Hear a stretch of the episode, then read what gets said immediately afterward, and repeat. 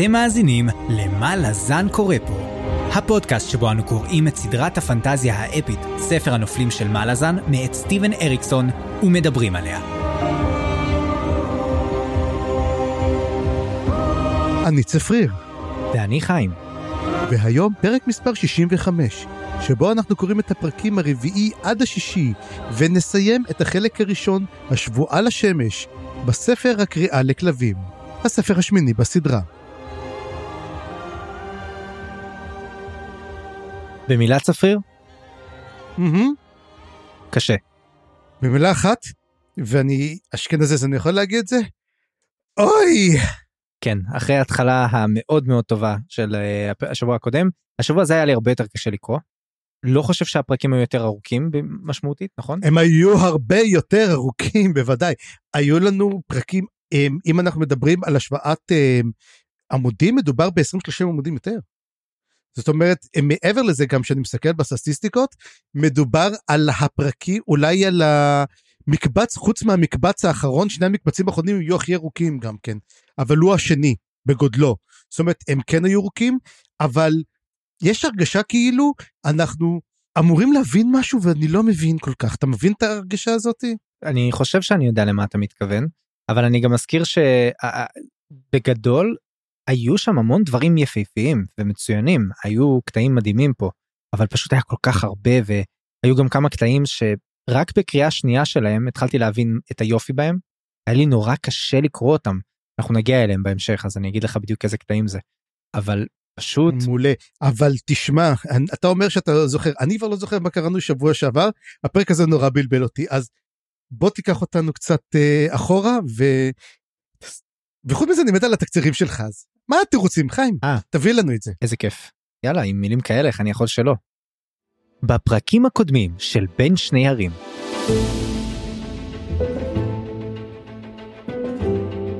הכרך השמיני בסדרתו האפית של הסופר הדגול צ'ארלס אריקסון דיקנס התפרסם במקור בכתב העת מלאזן טיימס בשנת 1859. הספר עב הכרס מגולל את סיפורן של שתי ערים שכנות על גבול הודו-אפגניסטן בתחילת המאה ה-19. הלא הן דרוג'יסטן וקורל השחורה, בשנים שלפני הפרעות הגדולות. דרוג'יסטן הייתה ידועה כעיר בעלת חשיבות אסטרטגית עבור האימפריות השכנות, ובמהלך השנים עברה ניסיונות כיבוש למכביר. אולם כוחה, גודלה ותפקידה כיצרנית גז וברזל שמרו עליה עד כה. אך כעת איום חדש ומסתורי מרחף באוויר, ולא בטוח אם גם הפעם תשמור העיר על עצמאותה וצביונה. וכך, רבים מתושביה המקוריים מתחילים לחזור אליה, וביניהם מתנגשים, שכירי חרב, סוחרים ממולחים, ואפילו עבדים לשעבר עם זיקה לחומרי נפץ. האם הראג'ה קראפה, הידוע בכינויו הצלופח, ידע לנווט את עירו בים ההיסטוריה, או שמא היא תטבע כספינה מאוישת בצוות שדים קופים? לעומתה ניצבת קורל השחורה, שרק עתה החלה להתאושש מכיבוש האנדי של מלחמת הפניון האכזרית. בתקופה זו שתכונה בעתיד התקופה השחורה, שני עמים שונים מאוד זה מזה, שמצאו בה את ביתם, החלו ללמוד לחיות יחדיו. בה בעת שמתחת לפני השטח, תאי ההתנגדות לשליט החדש כבר החלו לצוץ כצלופחים בנמל השחור אחרי הסערה. ובכן, הקלאסיקה הזאת הותירה רבים מקוראיה הראשונים מבולבלים ביותר, אולם לאורך השנים זכתה להימנות כאחד מספריו החשובים של דיקנס, וקידמה את המלאזן טיימס לכתב העת הספרותי המוביל בתקופה הוויקטוריאנית. תופעה שכונתה מאוחר יותר על ידי היסטוריונים בשם מלאזן קורא פה. Indeed. שמע, אתה תמיד מפתיע וזה תמיד כיף. כן, לפעמים זה טוב יותר, לפעמים זה טוב פחות, אבל זה תמיד טוב. ולפעמים זה צ'ארלס דיקנס. כן, כן. אז, חסות קצרה, ואנחנו מיד חוזרים. התוכנית בחסות סמייליז, הבר הוותיק וההיסטורי של מלאז סיטי. סמייליז, הרבה יותר טובים מהמתחרים, בגלל האווירה, בגלל נרות השעווה הקסומים, בגלל החיוך. סתם, התוכנית לא תחת שום חסות, אבל היא כן בתמיכת המאזינות והמאזינים שלנו בפטריאון, שעוזרים לנו לשפר את הפודקאסט ולפתח עוד רעיונות לעתיד. אז תודה רבה לכל המאזינים והמאזינות שלנו, התומכים והתומכות שלנו. תודה, תודה רבה. בזכותכם זה קורה, בזכותכם זה קורה. אז הנה אנחנו מיד חוזרים לדרוג'יסטן. וכמו שאמרתי בתקציר, בין שני ערים, הפעם אנחנו קצת מרחיבים את הגבולות ומתעסקים הרבה בדברים שמחוץ לערים, ודווקא היה בזה משהו כיף ומשחרר, אבל אני רוצה להגיד שהפרקים של דרוג'יסטן עדיין היו מאוד Self קולטיין. Self קולטיין? עדיין... קולטיין שם? כן. כן, self קולטיין. לא, קולטיין קצת מוזכר, אבל אה, בכל מקרה, ופה אה, אני חייב להגיד לך כל הכבוד, כי אתה באמת עלית על אה, תיאוריה מאוד מעניינת בפרק הקודם, שכל הסיפור שקורה בפרולוג עם קראפ שהוא פוגש את האנשים שם, זה סיפור מסגרת, וזה באמת, הסיפור של קראפ הוא כל כך בוטה פה, ואני מאוד מאוד אהבתי את זה שהוא גם מופיע בהתחלה, גם מופיע בסוף.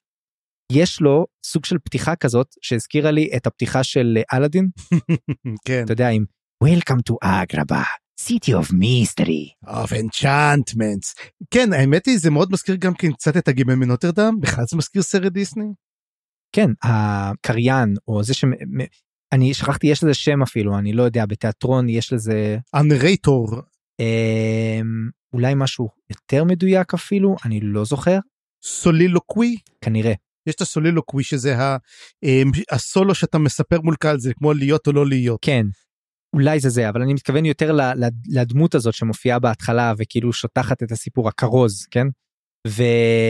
ובאמת באמת אה, שקראפ עושה עבודה מדהימה שם.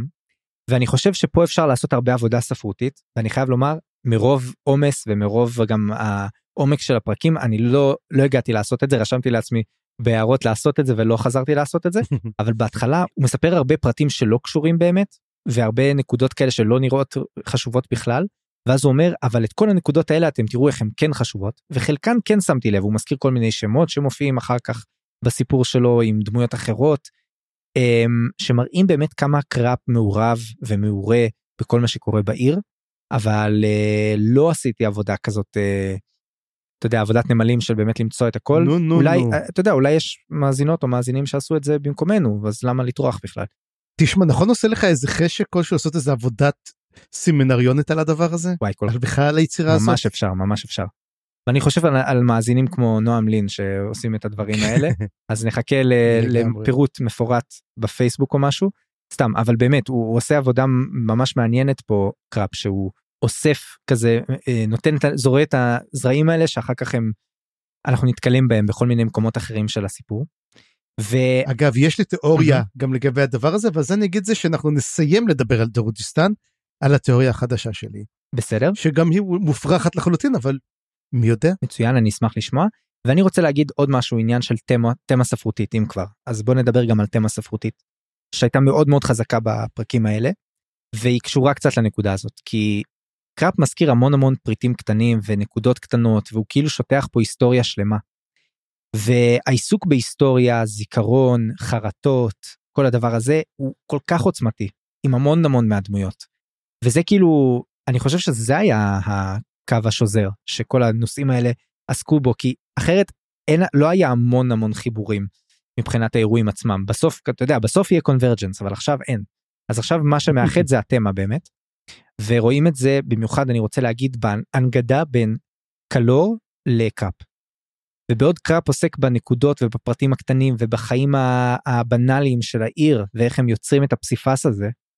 קלור אומר ונדבר עליו עוד בהמשך אבל בגדול הוא אומר אני לא רוצה את הבנאליות. אני לא רוצה את הסיפורים הקטנים. אני לא רוצה את הזיכרונות האלה. אני רוצה לעצב את ההיסטוריה. אני רוצה לעצב את מה שיקרה. וזאת גיש, שתי גישות שונות מאוד ואני חושב שברור שקראפ הוא הדמות היותר שאנחנו גם נמשכים יותר ל... לסגנון שלה. אבל אתה יודע זה לא שחור לבן. יש פה הרבה הרבה מקרים שדמויות טובות שגם לוקחות את הסיפור של דווקא אה, קלור. למשל זה קורה עם דייקר כשהוא שורף את ההיסטוריה ואת ה... ו, ועם אנדסט סילאן שנזכר בהיסטוריה לעומת זאת. בקיצור המון המון עיסוק בשאלות האלה. אני אהבתי את זה. מה אתה חושב על הדבר הזה? זה אתה צודק לגמרי. הנושא עצמו בכלל כל הסיפור של דרוג'יסטן הוא סיפור פסיפס. ויש מעטים שיודעים לכתוב טוב פסיפס וזה היה מעולה. זאת אומרת הפרק הזה באמת היה self contained זה היה פרק 5 והוא היה מדהים בנושא הזה שמאורע מוביל למאורע מוביל למאורע לאו דווקא בסדר אבל כל פעם אתה מקבל תמונה קטנה וכשאתה יוצא אחורה אתה, מק... אתה יודע, לוקח נקודת מבט רחוקה יותר אתה רואה את הסיפור המלא. הייפיריון uh, כתוב ככה לדוגמה אם נדבר על ספר פסיפס שכתוב בצורה מצוינת. עוד לא קראתי. Uh, אז מאוד מאוד מאוד מומלץ לקרוא את הייפיריון כי גם שם מסופר על היסטוריה עתידית שמדוברת מהמון המון נקודות מבט שונות ובסופו של דבר אתה מקבל את כל ההיסטוריה. זה נהדר. כן הוא עשה את זה גם ב, אני חושב באיליום גם. איליום זה גם דומה לזה איליום פחות יש שם ארבע ארבעה קווי עלילה שנשזרים אחד בשני. בדיוק ש, שנשזרים בסופו של דבר לאיזה קונברג'נס um, כן בערך אבל אייפירן לפי דעתי עושה את זה הרבה יותר טוב ופה גם כן אריקסון עושה את זה נהדר. ומה שאמרת באמת זה שים לב לדבר אחד שלמעשה הנושא שחוזר על עצמו התמה זה לא רק הזיכרון או על היסטוריה וחרטה אלא המעשים של העבר משפיעים על ההווה וישפיעו על העתיד. מה שקרה בעבר ישפיע על העתיד זאת אומרת אי אפשר להתעלם מהעבר. כמו שאמרת קלור אומר אני לא אכפת לי מה קרה הוא מדבר על זה אבל אתה יודע אבל הוא, הוא אין לו חרטות אתה יודע הוא כזה אתה יודע no regrets אה, באמת קל לא עובד אבל לכל השאר כל הדמות יש חרטות מה שקרה בעבר משפיע בדיוק כל דבר ואם נעבור על זה נראה מה קורה ואיך כל דמות מתמודדת עם העבר שלה וזה מעניין לדעת מה יהיה העתיד שלה. כן. ואנחנו צריכים להבין אז שגם כן אם זה ככה קורה אז אנחנו צריכים להבין גם מה קרה בעבר של דרוג'יסטן כי יש שם גם כן משהו שאנחנו לא יודעים עליו והוא עומד להשפיע עליו וברוק רומז על זה קצת. כן אוקיי אז באמת אה, נתחיל עם הפסיפס עצמו כמו שאתה הצגת אותו ונדבר רגע על טורוולד נום. הקטע של טורוולד נום היה מאוד נחמד הוא היה כזה קליל יחסית ואתה יודע אה, הזכרנו אותו בפרק הקודם ואז אמרנו מה יהיה איתו. וואלה הוא בן אדם רב תושייה.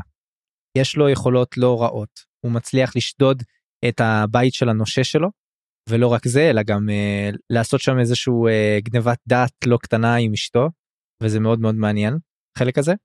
והוא חוטף שם את כל האוצר הרציני מאוד או בעצם אני לא יודע הוא, הוא אמר שהוא מרוקן לו את הבית אז כנראה שזה מה שהוא עשה ואחרי זה הוא מגיע לאשתו בעצם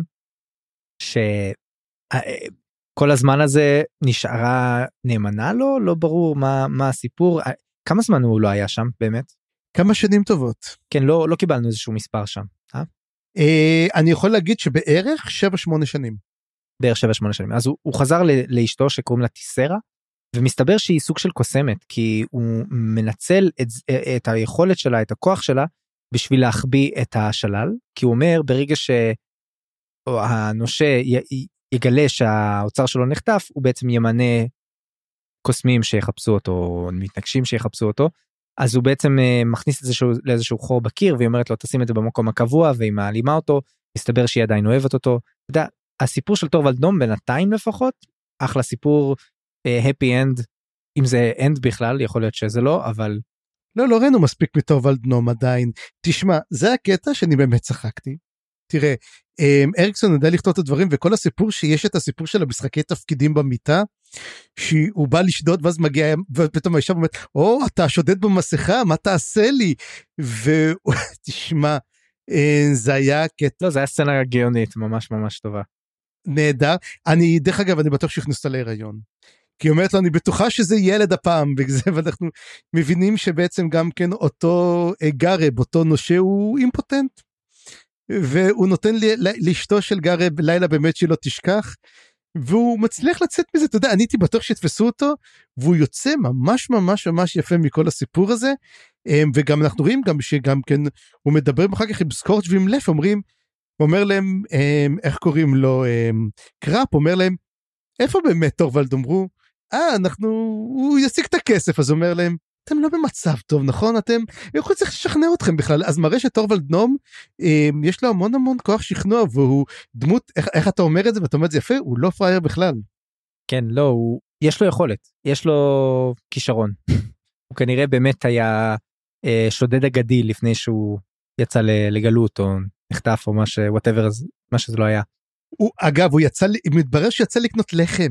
אתה יודע זה כמו התירוץ הזה שהוא ירד לקנות סיגריות ונעלם אז היא- איך אומרת לו כמה זמן לוקח לקנות לחם והוא אמר שהוא הלך לקנות לחם והוא נחטף בדרך אז אה, שזה די נכון דרך אגב מתברר.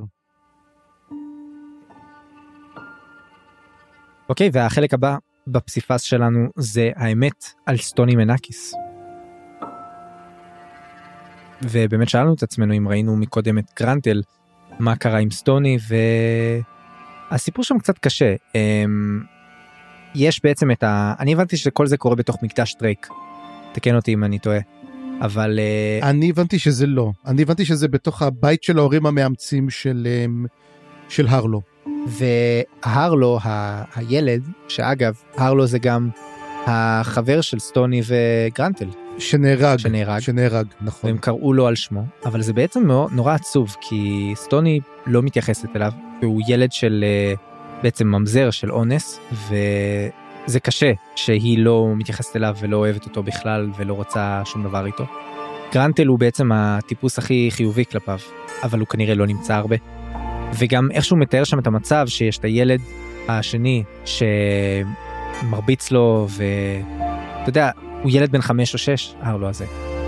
היה לי נורא קשה לקרוא את בן הקטע הזה חמש כן והוא גם מתייחס לכולם. כן אומר, קוראים לו סנל קוראים לו סנל לזה אה לילד ה... כן. והוא כן, הוא, הפסיכופת הזה כן. הוא מתואר כ... אתה יודע משפחה מוזרה מאוד.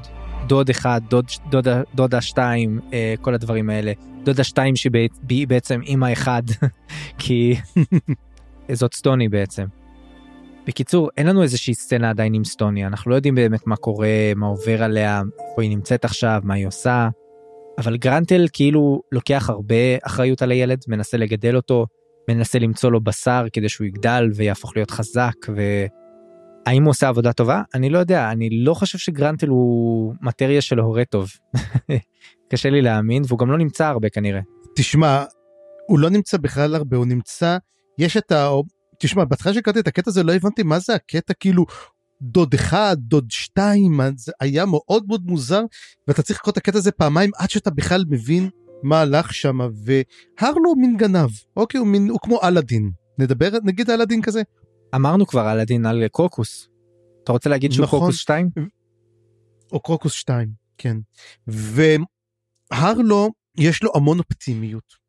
יש לו תמימות ילדית והמון רצון טוב, והוא דמות שאני מאוד התחברתי אליה. לא יודע למה, מאוד התחברתי ואני מאוד מאוד בעדו. ואנחנו מבינים שלמעשה הוא נמצא עם דוד ודודה, שהדוד והדודה האלו שבעצם מאמצים אותו, הם למעשה הם, כנראה הם, חברים לשעבר של גרנטל וסטוני. הבעל לפחות היה, הוא היה פעם בשכירי חרב ואין לו רגליים, הרגליים שלו נקטעו והוא בעצם בקושי מתפקד, האימא הם אמורים שהייתה לה בעיה בלידה ובגלל זה היא מאוד חלשה ולקוח וסנל זה הילד שלהם שהוא פסיכות לגמרי הוא כזה ממש לא בסדר. אה, לי זה עשה אה, אסוציאציה לאולי ניתוח קיסרי שבתקופה ההיא היה מאוד מאוד מסוכן כן. כן משהו שהשתבש שם והם בעצם הולכים אנחנו לא רואים כל כך סטוני לא מתייחס אליו באמת בתקופה ההיא כאילו זה קורה בהיסטוריה שלנו צפיר. אגב כן כמה אני כן. עייף.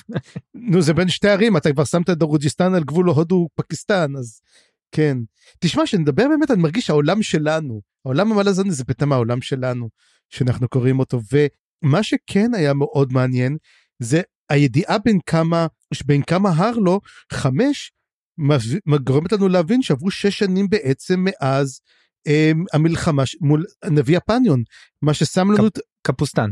כן, בקפוסטן ואת המלחמות של קורל, מה שבעצם מראה לנו שעברו שש שנים מהספר השלישי. אז אה, זה הרבה יותר זמן ממה שחשבתי. אה, מתברר שהמסעות וכל זה באמת עבר הרבה הרבה זמן, זה לא שזה מאורע רודף אחרי מאורע, עברו שש שנים. וזה משהו שאנחנו למדים עליו בעצמנו, זאת אומרת, גם נזכרתי באמת, תשמע, אני הייתי צריך לחזור קצת, לקרוא קצת מה קרה עם סטוני, ואז בעצם אני, אני קראתי, לא נזכרתי, שהיא נאנסה על ידי אחד מהסרדומינים והיא רצחה, רצ, והיא רצחה אותו. ואז היא נכנסה כזה ל... היה לה את האמוק ואז הוא סחב אותה אתה זוכר שהוא סחב כן. אותה והוא נלחם גרנטל והיה את הסיפור הזה אז בעצם אני, היא לא הפכה להיות כהנת של קרול או שהיא כן הפכה להיות כאילו מה מה אז מי הפכה להיות בסוף כהנת של קרול? אה, אני כבר לא זוכר אני זכרתי שהייתה מישהי אבל כנראה שזאת הייתה היא או לא הייתה היא בכלל אני לא יודע. אבל המצ... בוא נגיד שאנחנו אם אנחנו כבר דיברנו באמת על הנושא של העבר והנה הרלו הוא למעשה תוצר של העבר שהוא משפיע גם מה יהיה איתו אמ, אני רואה אותו הופך להיות חבר מאוד טוב של גראב אישית. אני רואה אותם אתה יודע כ... אני רואה אותו כקיסר החדש ואותה כ... הוא כמנהיג דרוג'יסטן ואותו כחרב הראשונה. Hmm. אני רואה שהם יהיו חברים מאוד טובים הוא גם גנב כזה אתה יודע הוא גונב אוכל הוא למעשה מפרנס את המשפחה הזאת אתה יודע הוא כל הזמן אומר אני אלך ואני אגנוב את הירקות ואז הוא אומר מחר אני אלך ואני אקח אתה יודע לאש אני אקח קצת אתה יודע אה, צואה של סוסים. אה, בשביל שיהיה לנו קצת אש למחר הוא ממש עושה הכל בבית הילד בן חמש צריך לזכור. כן אני רוצה להגיד שהוא בצורה קצת יותר מגעילה אבל כנראה פשוט אה, כלי לאפיין קצת את גרנטל יותר. ואפשר לעשות את זה בשתי דרכים או לעשות לו fridging כאילו פשוט להרוג אותו ושגרנטל מאוד מאוד יושפע מזה איכשהו. לא לא לא להרוג את ארלו בבקשה בבקשה לא להרוג את ארלו. אני, אני לא חושב שזה מה שיקרה אבל אבל זאת אופציה אחת. האופציה השנייה שלדעתי פשוט יותר הגיונית זה שהוא דרכו ילמד להיות אה, יותר אה, בעל חמלה ו, ויותר אנושי או, או, או יקבל stakes שלא היה לו עד כה וזה יניע אותו לפעולה אתה יודע אולי הוא יצטרך להגן עליו אולי הוא יצטרך ללמוד איך להיות אבא אה, זה מה שנראה לי יותר. אני מעדיף באמת להתעסק על הרלו כעל הרלו אה, כי אני חושב שלקחת דמות ולהוסיף דמות רק בשביל שנבין על דמות אחרת זה קצת cheap uh, trick כזה. כן אני, אני לא אומר שזה טוב שזה יקרה אני פשוט אומר שזה זאת אופציה אולי זה באמת כי אחרת אתה יודע יש פה כל כך הרבה הרי דמויות ש... אני, באמת בדרך כלל אריקסון לא עושה את השטויות שאני אומר אבל זה יכול לקרות אני אני אתן לו pass עם, עם אחת מ-40 דמויות תהיה כזאת כאילו זה נראה לי הגיוני. בכל מקרה אה, כן אז אז נעבור לחלק הבא ויש לנו בעצם עיסוק בדייקר וקצת הזכרנו כבר לא קורה שם המון בקטע הזה אנחנו, אנחנו רק מבינים שעבודה של בערך שנה או שנתיים שהוא כתב יורדת לטמיון כשהוא זורק את הכתב יד לתוך האח ושורף אותו וזה נמצא שם יחד עם מלט. ודווקא אהבתי את השיחה שלו עם מלט. יש שם מין חברות כזאת שמתפתחת אולי סוג של uh, שותפות הם יכולים להבין אחד את השני קצת בתור חיילים לשעבר בתור כאלה שאיבדו הרבה מחבריהם וטרנים אתה יודע זה זה כאילו זה דברים פשוטים אבל זה ממש כתוב טוב אני אוהב את השיחות האלה. וזה נגמר בזה שדייקר מוזמן לבית ברוק ביום למחרת והוא הולך להתכונן אז אה, פה רציתי לשאול יש לך מושג מה הולך לקרות עם זה מה ברוק רוצה מדייקר אולי החלק הזה שהוא שלח בעצם אה, הוא רצה להביא את קולטיין וקיבל ברוק אה, קיבל דייקר במקום. אה, לא חשבתי על זה, שזה באמת מעניין. אה, אולי הוא רוצה בעצם לשאול אותו מה קרה שם. אה, אתה יודע, וזה מעניין כמו שאמרנו, שאתה יודע שדייקר מבין שהוא כבר לא, הוא, הוא לא היסטוריון יותר, הוא לא מסוגל להתייחס לנושא הזה באופן אובייקטיבי. כי הוא היה שם, הוא עבר את זה, הוא לא יכול לדבר על זה והוא שורף. וגם כן, מה שמלט מדבר גם כן, הם מדברים על כך למעשה שאין להם יותר תפקיד. מלט הוא מרפא, הוא חובש. הוא אומר, אין לי את מי, אמר, אתמול ריפאתי איזה אחד, אתה יודע, שם ריפאתי אותו, אותו אני מרפא אותו שם, אבל זה כבר לא זה. וגם דייקר אומר, אני כבר לא זה, זאת אומרת, וזה באמת השאלה, בעצם זה כלי שאין לו תפקיד. הפרישה לא עשתה להם טוב. אמ, אנחנו נראה גם כן מה קורה בעצם גם כן עם חברי החברים האחרים של הברידג' ברנרס, אף אחד מהם לא בעצם מגיב טוב לפרישה, אתה יודע, הם פורשים בסוף הספר השלישי ואנחנו אומרים, אוי, זה מגיע להם, אומרים לכולם זה מגיע להם. אני לא חושב שאף אחד מהם מגיב טוב לפרישה. אבל אצלם דווקא יש להם עכשיו פתרון, הם צריכים עכשיו לפתור את תעלומת המתנגשים. אה, זה נותן להם קצת... כן, וזה עושה להם טוב. נכון. גם מלט אומר גם כן לדייקר, אה, לא, דייקר אומר למלט, שהם הולכים לשם, אומר לו, תשמור על הגב שלך. אז יש לי פה חשש מאוד גדול שמלט לא, לא עומד לשרוד את הספר הזה. כן, אבל איך מלט אומר לו, תקשיב, אתה, אתה לא מבין, אז יש פה בעיה ש... אין פה איזה בעיה שכמה קאסרים לא יכולים לפתור, ובדיוק אה, אנסי עכשיו חופר את הקאסרים שלו החוצה. אז אה, אתה יודע, הם, הם, הוא מתייחס לזה מאוד בזחיחות, ובעצם אנחנו מקבלים את הזחיחות של השורפי הגשרים כמה פעמים בפרקים האלה, ואני מאוד מאוד אוהב את הכיוון הזה. כי באמת אתה יודע מה הדבר הכי גרוע שיקרה להם? הם ימותו? כאילו עוד כמה שורפי גשרים ימותו? כאילו יהיה לי באסה אבל אני אומר שזה לא high stakes מבחינת העלילה פה אז אני לא חושב שזה יקרה, אני חושב שיש פה באמת אה, חזרה לסורם אה, וחזרה באמת לחיות הזאת של לעשות משהו חשוב, אולי יהיה להם עוד איזה משימה חשובה עד, עד סוף הספר הזה. ומבחינת דייקר אני רוצה להזכיר ולא לא נגעתי בזה, אבל איכשהו מחליט שהוא באמת לא יכול להיות אובייקטיבי, זה לא רק זה, זה גם שהוא הוא כבר מעבר לציני.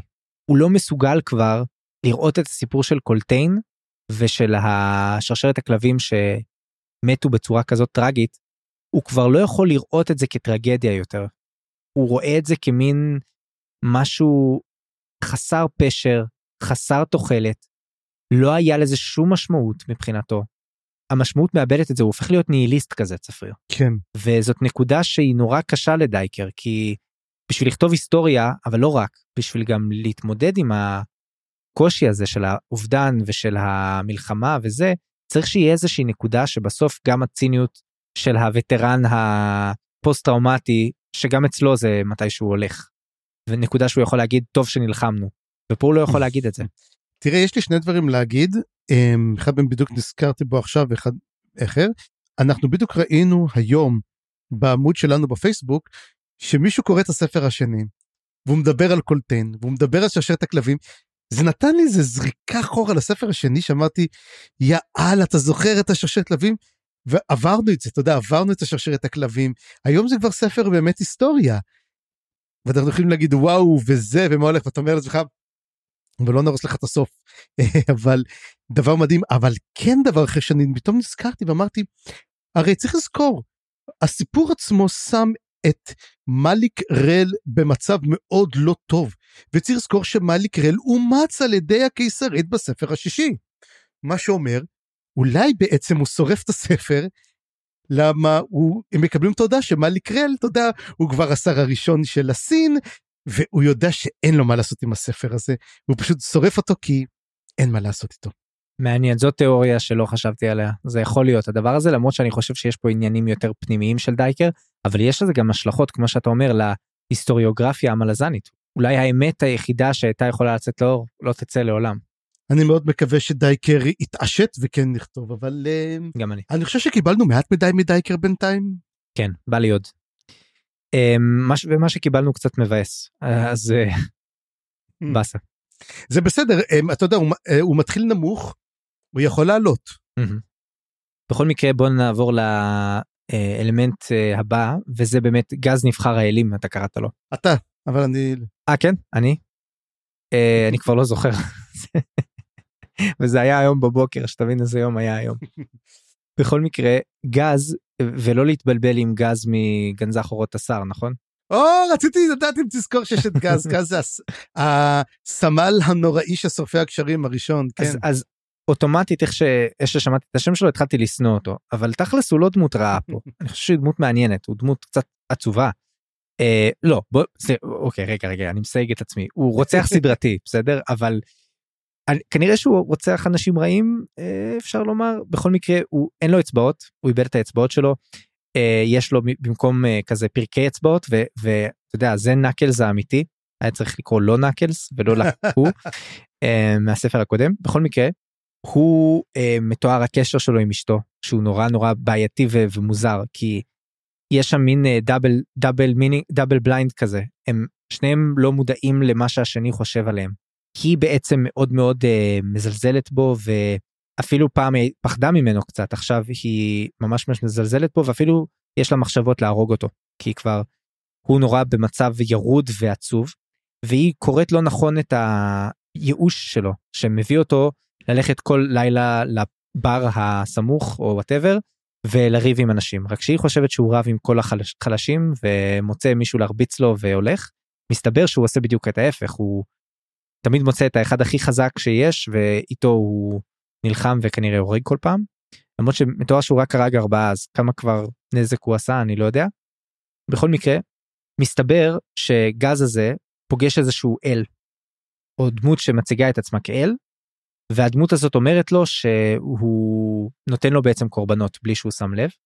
וזה קושר את uh, גורלו ואת, ואת עתידו באל הזה והאל הזה אומר בעצם בקרוב יגיע הזמן שבו אתה תצטרך לתת לי משהו או לעזור לי במשהו.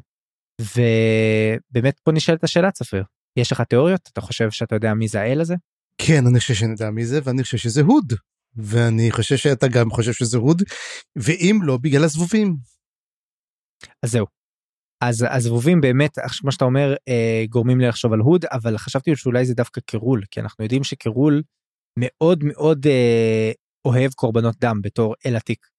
והוד... כל אלים אוהבים דם, כל האלים אוהבים דם, ואנחנו נראה את זה גם, mm. שאפילו אסנדנטס אוהבים דם, אנחנו נקבל לזה גם כן אישור.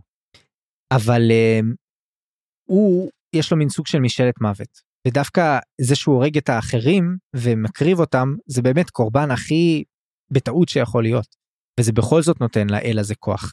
זה למה חשבתי שזה יותר כמו קרול, שבמקדש שלו הרי אז המלחמות של המתנגשים והגנבים עוררו אותו, נכון? בספר הראשון. כן, נכון.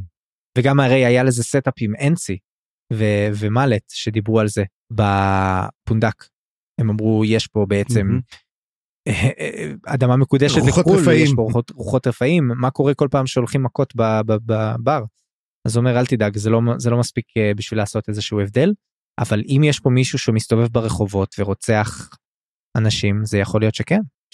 אז תשמע אז הנה יש לנו פה באמת אה, מחלוקת תנאים. ואז כן אז בינתיים מתמודדים זה גז וקרול אה, קרול והוד סליחה. ויהיה באמת מעניין מאוד מאוד לראות. הייתה לי רק שאלה לגבי אשתו רק צפריר כי mm-hmm. אני לא הבנתי באמת קראתי את זה כמה פעמים בשביל לנסות להבין איך שזה נשמע, אני חושב שכשהוא חוזר לביתו הוא רואה את אשתו מתה. לא, היא ישנה, היא ישנה, אז זו זה, אומרים שהיא ישנה והיא שלווה כל כך שאפילו הוא פסל היה רואה אותה ובוכה. אמ, לא יודע כל כך איך להגיד, אבל אני הבנתי שהיא פשוט, אני לא יודע אם היא מתה. חשבתי שהיא התאבדה. כי פתאום אה, היה לה הרי את המחשבות להרוג אותו ולדעתי בסוף ברגע האחרון היא, היא פשוט אה, שינתה את דעתה והתאבדה. כן. ובאמת אתה יודע, מי, מי נראים הכי שלווים? זה... וואו, לא חשבתי על זה ואני מאוד מקווה שלא, אבל... טוב, נראה, נגלה. כן, אנחנו צריכים גם לראות, אז עוד, עוד דבר אחד, גם הוא איבד את האצבעות שלו בגלל, אה, במהלך דייג, דרך אגב, הוא היה דייג והוא משך רשת ופשוט החיה אכלה לו את הידיים, את האצבעות, את כל פרקי האצבעות העליונים. אה, וכתבת פה משהו לגבי קשר להרלו, אתה רוצה להסביר למה התכוונת? נכון, נכון, כן, בטח. אנחנו נראה את זה כל פעם, שיש קשר לסיפור הקודם. הרלו גונב תפוח מאשתו של גז. Aha. כי יש לה, אחר כך חוזרת ואומרת, כל פעם הגנבים האלו שגונבים לי את התפוחים וזה, כי יש לה עגלת ירקות. וזה הקשר בעצם, וזה קשרים הקטנים האלו, שמראים לך שזה בעצם פסיפס, שזה קורה באותו דבר, זה כאילו כל פעם אתה אם נראה איזה סרט, אתה רואה איזה דמות, רואים אותה הולכת, ואז פתאום הדמות עוזבת, ואז אנחנו עוקבים אחרי הדמות האחרת שנשארת, וכל פעם זה עובר אחרי מישהו אחר, ואנחנו נראה את זה דרך אגב בבא בתור, אצל, אמ, אצ, איך קוראים לו? אצל אה, מפו. אה, מפו. אנחנו נראה את ההמשך של הסיפור הזה. כן. כן, זה גם מה שהזכרתי עם כל ההקדמה של קראפ בעצם, ששזר את, הש... את הרמזים הקטנים mm-hmm. האלה שמופיעים אחר כך. טוב צפיר אז קח אותנו באמת לפגישה היותר מרגשת אני חושב ומעניינת שהייתה בפרק, בפרק הזה.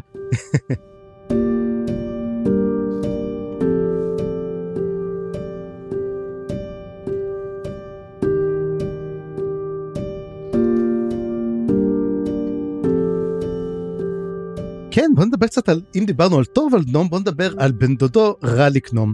והיה דבר מאוד מעניין, קודם כל רליק ישר יוצר קשר עם חבר שלו קרוט. עכשיו תזכיר לי כי אני לא זוכר ואני כל כך לא רוצה להסתכל בוויקיז כי אני מפחד לקבל עוד מידע. קרוט היה בספר הראשון? אני לא חושב. אני חושב שזו דמות שאנחנו פעם ראשונה מתוודעים לשם שלה.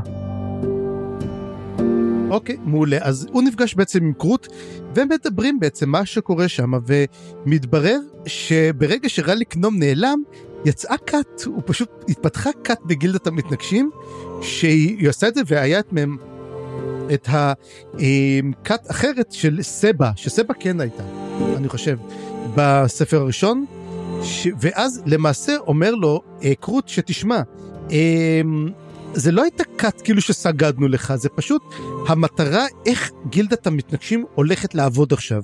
רליק נום הוא לא יודע לעשות קסמים. הוא היה אחד היחידים במקום לעומת וורקן אנחנו יודעים שוורקן ידע לעשות קסמים המתנגשים יודעים לעשות קסמים אבל רליק נום התעסק כלומר יותר ברעלים הרבה יותר סכינים פשוט בנסיעות הזאת וכאילו סבא אמרה אנחנו צריכים יותר לעשות קסם לחזור לקסם וזאת בעצם הייתה נקודת uh, מחלוקת ביניהם וגם אנחנו קולטים שהרבה מהמתנגשים פשוט עזבו את uh, דרוג'יסטן הם הלכו לפייל הם הלכו לכל מיני מקומות והם הצטרפו לקלו. זאת אומרת הם קיבלו הצעות יותר טובות. אה, לקלו ולעוד מקומות כן. אבל כן זאת אומרת אנחנו רואים שבעצם הקלו יודע כן אתה יודע איבד הרבה במה שקרה בפעם האחרונה במאלה סיטי והוא היה צריך באמת אתה יודע לאסוף עוד ועוד והנה הוא קיבל עוד ועוד חדשים.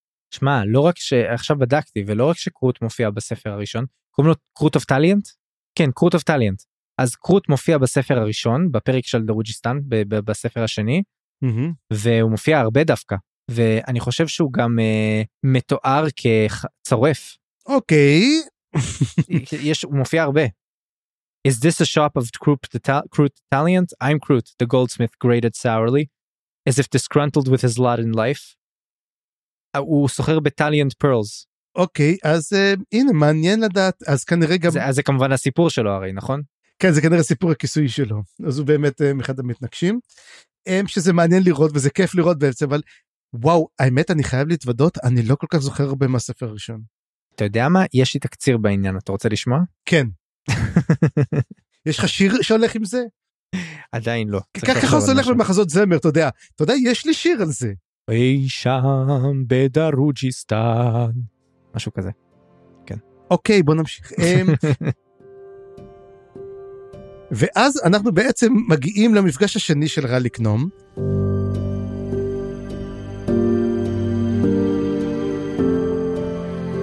המפגש השני הוא עם אה, קאטר. עכשיו, קאטר רוצה להיכנס לפונדק הפיניקס.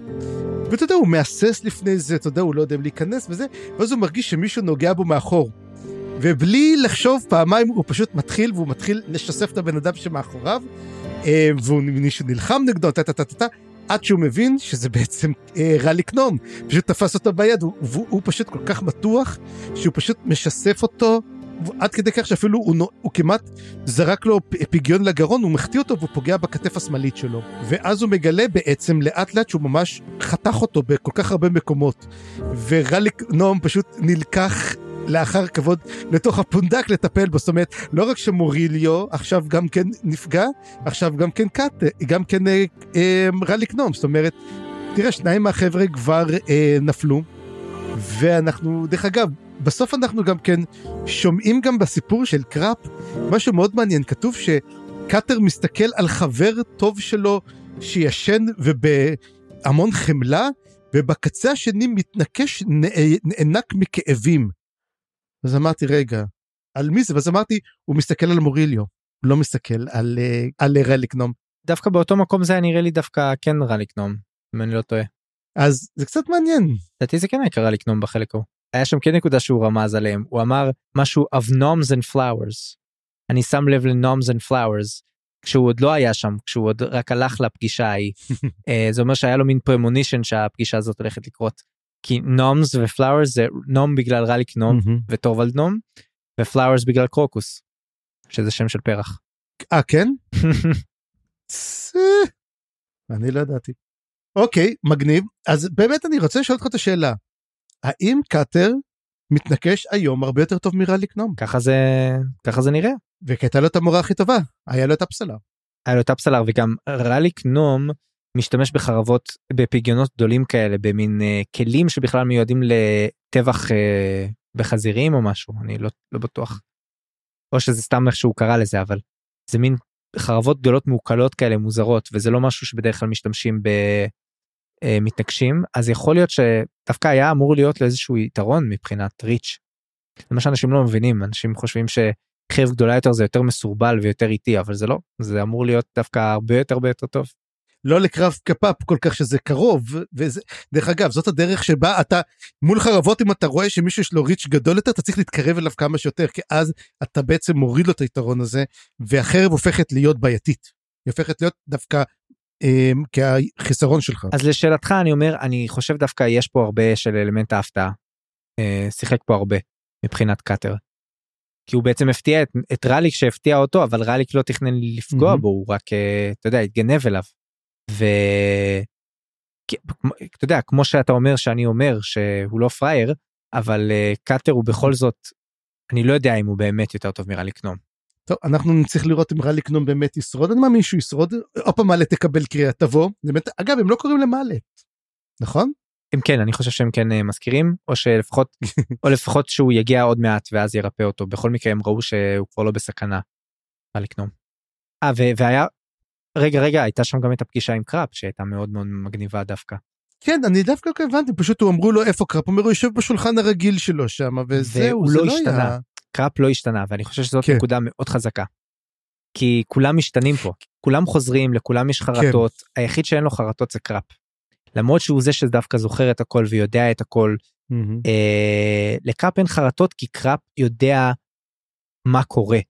קראפ יודע גם מה יקרה במידה מסוימת או מתכנן מה יקרה. ולכן לקראפ אין חרטות כל כך לא כי הוא לא מחובר לעבר שלו אלא כי הוא פשוט חי את ההווה כל כך בצורה עוצמתית.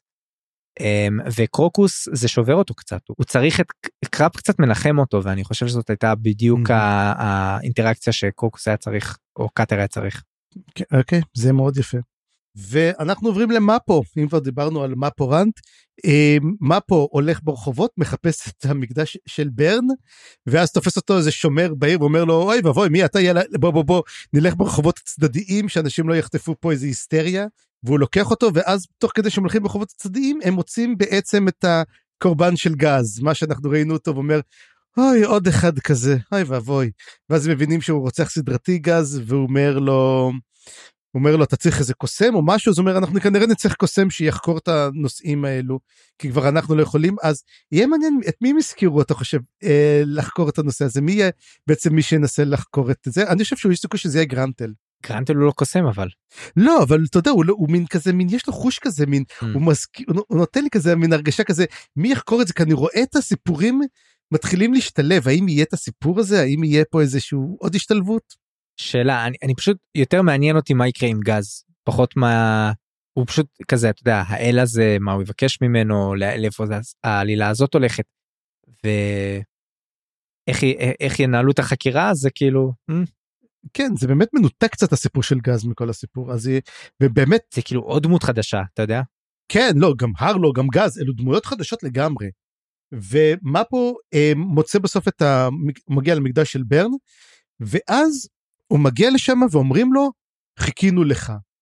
וואו באמת חיכינו לו ואז הוא מתברר שהוא אומר שהוא כן הולך לחפש את איקריום אבל הוא לא ואז כמו שאמרת ואתה צדקת בפעם הקודמת שאמרת שהוא לא הולך לחפש ספינה הוא אומר לברטול אתה לא יכול ללכת איפה שאני הולך כי לאיפה שהוא הולך בעצם הוא הולך בדרכי האדמה.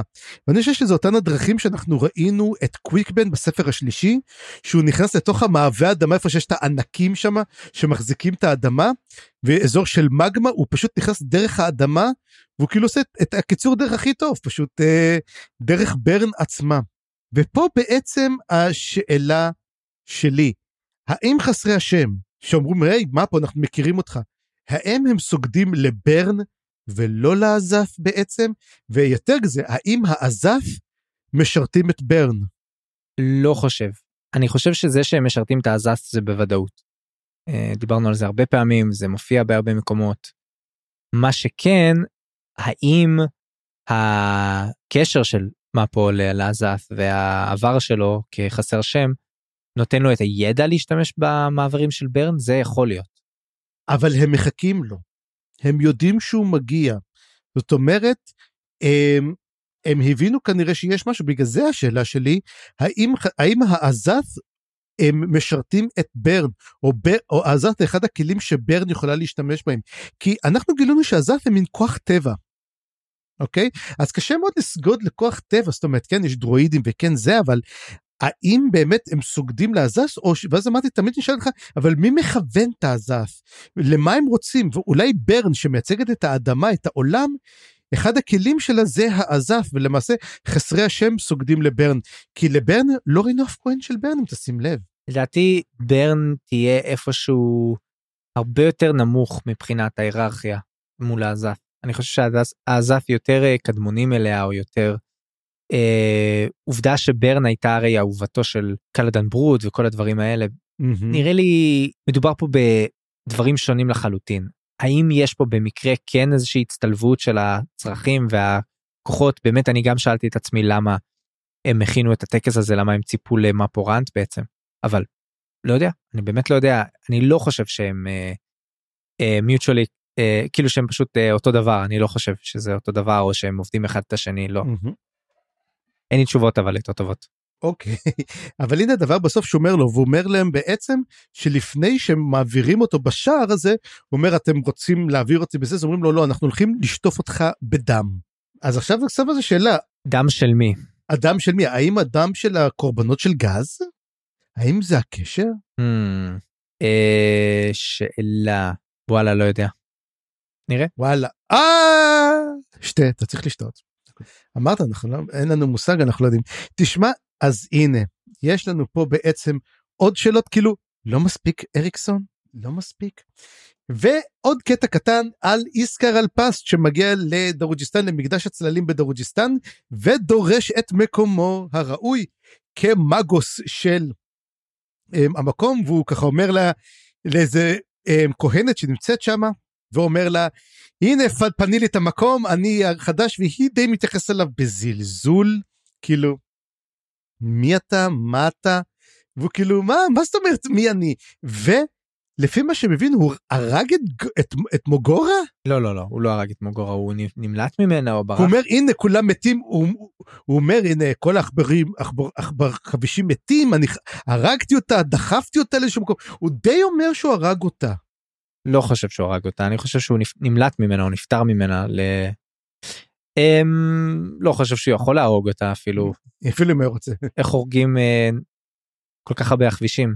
נחיל? איך אומרים? אחד אחד אחד אחד סוורם כן אבל um, בוא נגיד שמה שכן יש את הקטע שאומר לה עכשיו התעני, היא תענה לכל גחמותיי וזה ואני פשוט אהבתי את הקטע שאיך הוא מדבר והיא כזה מין מה כאילו מה אתה רוצה כזה ואגב אנחנו לא נתקלנו במקדש הצללים בפעם הקודמת שהיינו בדרוג'יסטן. נכון. אז הנה האם המקדש הזה חדש או לא? כנראה שלא זה מקדשים אה, מקדשי הצללים דווקא מאוד uh, ותיקים. אתה יודע כל הקטע הזה של איסקר על פסטה היה לי קצת אה, מיותר.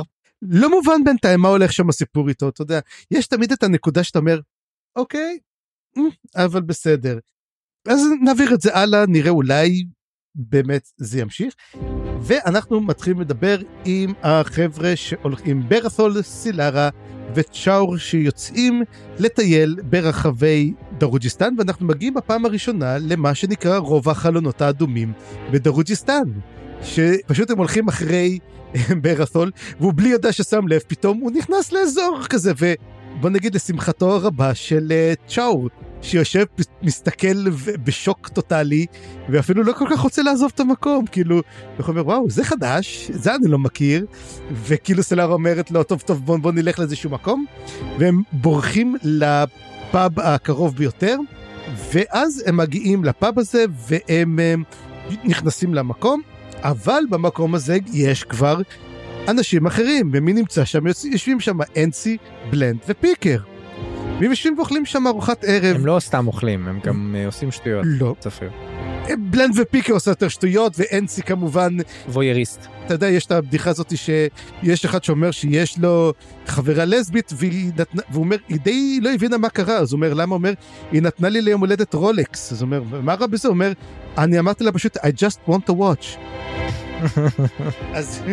גרוע. אז... לא, תשמע, אני... אבל, אבל זה פשוט, ואנסי כאילו שהוא צריך לתקן את הדלת, ומה אתה לא מתקן את הדלת? למה אתה לא מתקן את הדלת? למה אתה פשוט... זה טוב לך שהיא פתוחה קצת. ואז ברגע שמסתכלים ונכנס, הם ישר מזה ברטול אומרים, אוי ואבוי זה קלאם.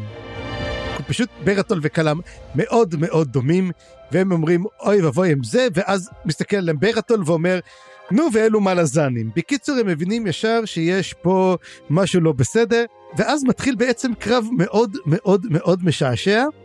שהם שולחים אחד לשני משקאות באדיבות הבר. ואז הם שולחים, לעצ... שולחים להם איזה יין אדום, ואנצי הוא מאוד מאוד פרנואידי, ואז הוא אומר, אני לא שותה את היין הזה, אין סיכוי שאני שותה, אה, אתה יודע, אני סיכוי שאני שותה את היין הזה, כי אתה יודע, כי אני שותה אותו והוא רעל והם יוכלו להרוג אותי, ואז הן צוחקות לו, אומרות לו, אתה יודע, יש רעל שהורג את מי שיושב ליד מי ששותה אותו. הוא אומר, לא, הרגת אותי. תשמע, זה הקטע נורא נורא משעשע. כן. בכלל, כל הסיפור של אנסי ופיקר ובלנד הם בכלל מצחיק, הם שולחים להם בחזרה איזה קנקן של... אמ, יש שם מין mind games כזה כן. של אה, אתה יודע גינונים ספציפיים שעכשיו הם אמורים לעשות ככה כדי שאנחנו נעשה ככה ומהצד של מהצד השני זה סילרה שמשחק את המשחק הזה בצורה יותר טובה מהם אפילו מנצחת אותם ב mind games האלה. ואגב יש הם, הם גם מסתכלים על סילרה אתה יודע אה, עם תיאוריות שכולם אה, בתאווה כן, בתאווה בוא נגיד. כולם מסתכלים עליה אז גם אה, בלנד ופיקר. אבל גם אני חייב לומר שהיה פה את הקטע זה הזכיר לי מאוד את ה... אני ראית אני מכיר את זה משני משחקי מחשב גם מסקיירים וגם מוויצ'ר 3 את הקווסט הזה שאתה משתכר בו אוקיי. Okay. ואחרי זה אתה מתעורר uh, במקום אחר לגמרי ואתה צריך להבין מה קרה. וסקיירים זה פשוט אחד הקווסטים הכי הכי מגניבים מי שיודע יודע. לא שיחקתי את הסקיירים אתה יודע זה, זה, זה חוסר ואתה יודע יש את המשחק אני פשוט אין לי את אני צריך לשחק אותו יום, יום אחד יום אחד יום אחד אבל הוויצ'ר 3 אבל הוויצ'ר 3 אני זוכר זה היה כיף מאוד.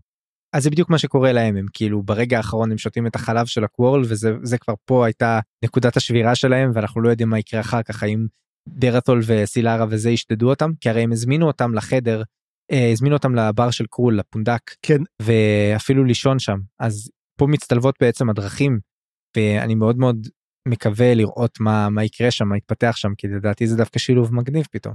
אגב אתה שמת לב בעצם למה המלצרית נכנסה לאמוק בגלל שהזמינו חלב קוורל. למה?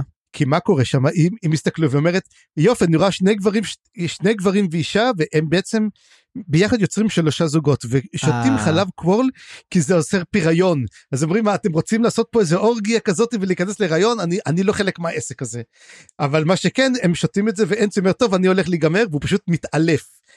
ורק משתייה אחת זה מזכיר קצת את ה... אם בגין זה אחרות השר את הלבן של טורפי ה... טורפי ה... נו. ש... נו, של, של סלע. איך, איך קוראים להם? אה, אה, אה, נו, של רוק ואלה? כן, של רוק ואלה, יש להם את הלבן, שזה כמו וויסקי כזה טהור. אה, אני לא זוכר איך קוראים לזה. מה זה לבן שלהם. אז זה מאוד הזכיר לי את המשקה. וזה אחד הדברים שאני רציתי לדבר עליו, וזה התיאוריה שלי, גם אני אומר התיאוריה גדולה לפרק, יעני. האמת, למה אנסי בלנד ופיקר בכלל אוכלים, אוכלים במקום הזה, כי פישר אמר להם, אתם צריכים ללכת לאכול שם. הוא אמר להם את זה. הם אומרים את זה בהתחלה, למה פישר אמר לנו לבוא לפה? כאילו זה לא כזה אוכל טוב פה, כאילו. אבל פישר אמר להם, אומרים, מה, פישר אמר את זה? כאילו, זאת הסיבה שאנחנו פה. פישר רצה שהם ייפגשו. פישר הוא גם כן, כאילו, עושה משהו. עכשיו, אני אתן לך את התיאוריה שלי, שלמעשה, הם, פישר הוא המודיע של קראפ, הוא בעצם אחד מהשניים, או שהוא כלי שרת של קראפ, שהוא בעצם מנווט את הכל, או שלמעשה פישר הוא דרוג'יסטן עצמה. כי למעשה קראפ הוא יודע את כל מה שקורה, כי הוא בקשר טוב עם כל מה שמתרחש, ואתה הרי בסוף שהוא מדבר גם והוא נותן את השיר שלו, הוא יודע דברים, הוא יודע למשל שהרלו יושב וחושב בלילה ותוהה מה יעשה סנל, והוא, ואנחנו שומעים עוד דבר כזה ועוד דבר כזה, המון דברים שאין לנו דרך לדעת אותם, אלא אם מישהו ממש יודע את כל הרשת החוטים, כל הכורים האלו, כמו שאמרנו תמיד, גם וורקן הייתה גם כן, אה, אתה יודע, כמו עכבישה. צפריר, ראינו אי פעם את פישר וקראפ באותו מקום? זהו זה, האם פישר וקראפ זאת אחד? לא יודע. אבל פישר הוא קצת נראה אחרת, הוא גם כן מין, אתה יודע, מדבר אחרת, אז אני חושב שיש סיכוי שהוא מין, אתה יודע, הוא קשור אליו איכשהו לקראפ, אני לא יודע מה, אני חושב שאולי פישר עצמו... אני לא יודע אם זאת התיאוריה הסופית או הנכונה, אבל אני רוצה עוד תיאוריות על פישר. Mm-hmm. זה מה שאני רוצה ליום הולדת, ספר, לא רולקס. קבל, אין בעיה. אז בוא ניקח לך באמת את הדבר האחרון של ברוק וקרון שאלו האחרונים. אגב כל הפרק הזה פרק חמישי אחד הפרקים הכי ארוכים שהיו אני חושב. פרק ממש ממש ארוך על כל מה שנעשה וזה היה כיף אתה יודע. כי כל פעם היו עוד ועוד ועוד דברים ואתה אומר איזה כיף. באודיובוק אפילו היה מחולק לשתיים. היה מחולק לשניים לשני פרקים של שעתיים. אז בכלל זה היה פרק נורא ארוך.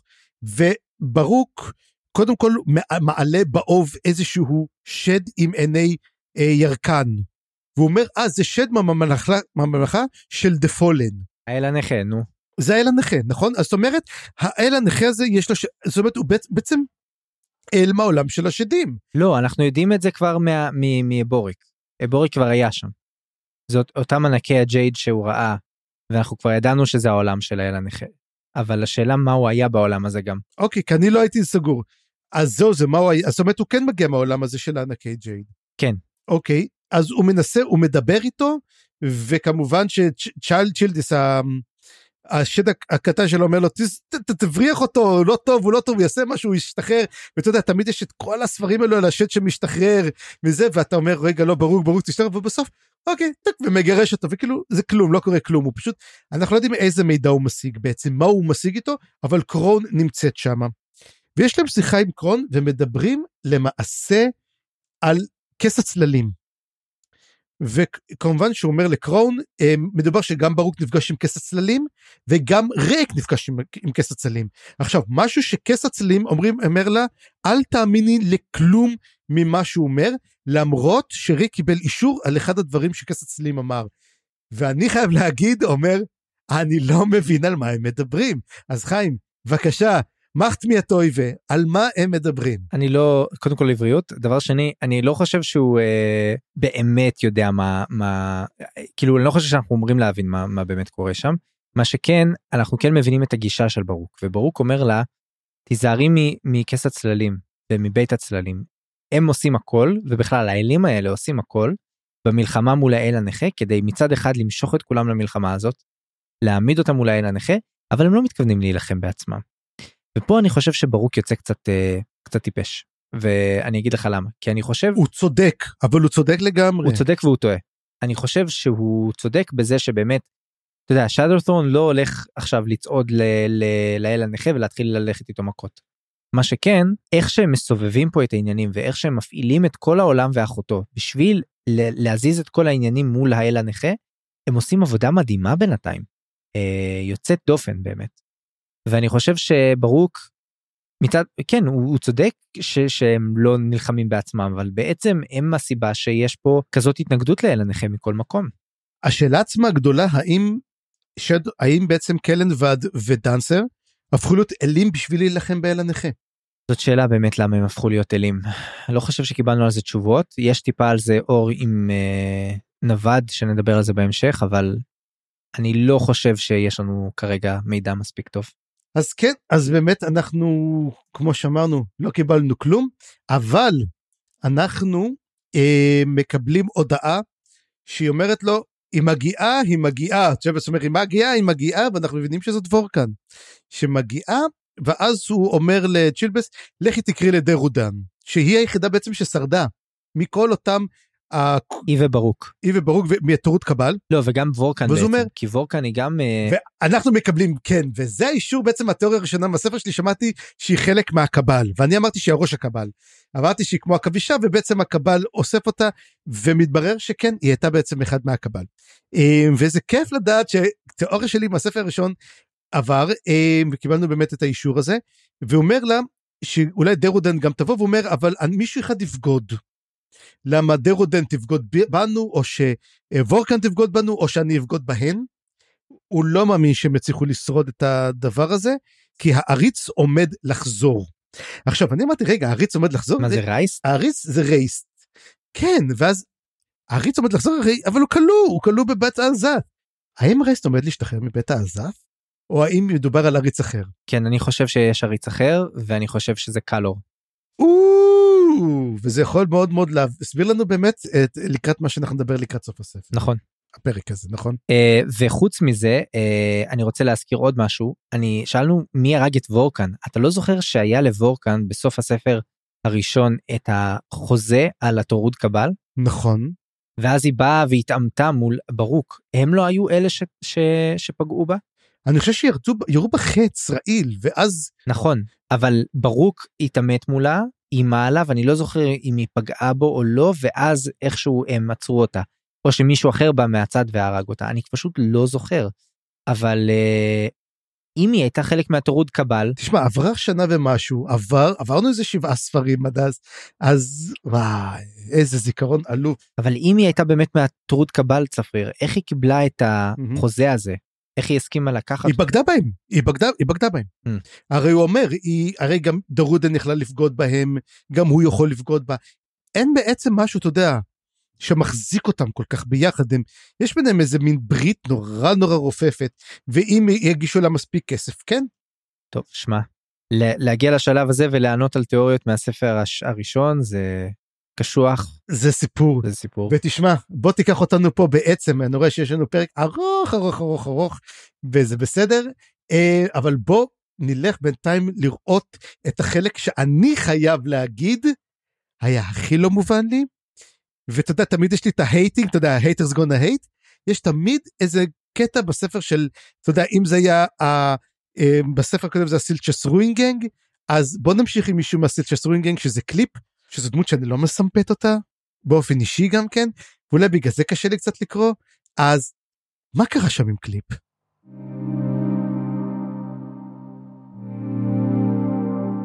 כן, צפריר, אני, אני מסכים איתך לגבי החלק הזה חלקית.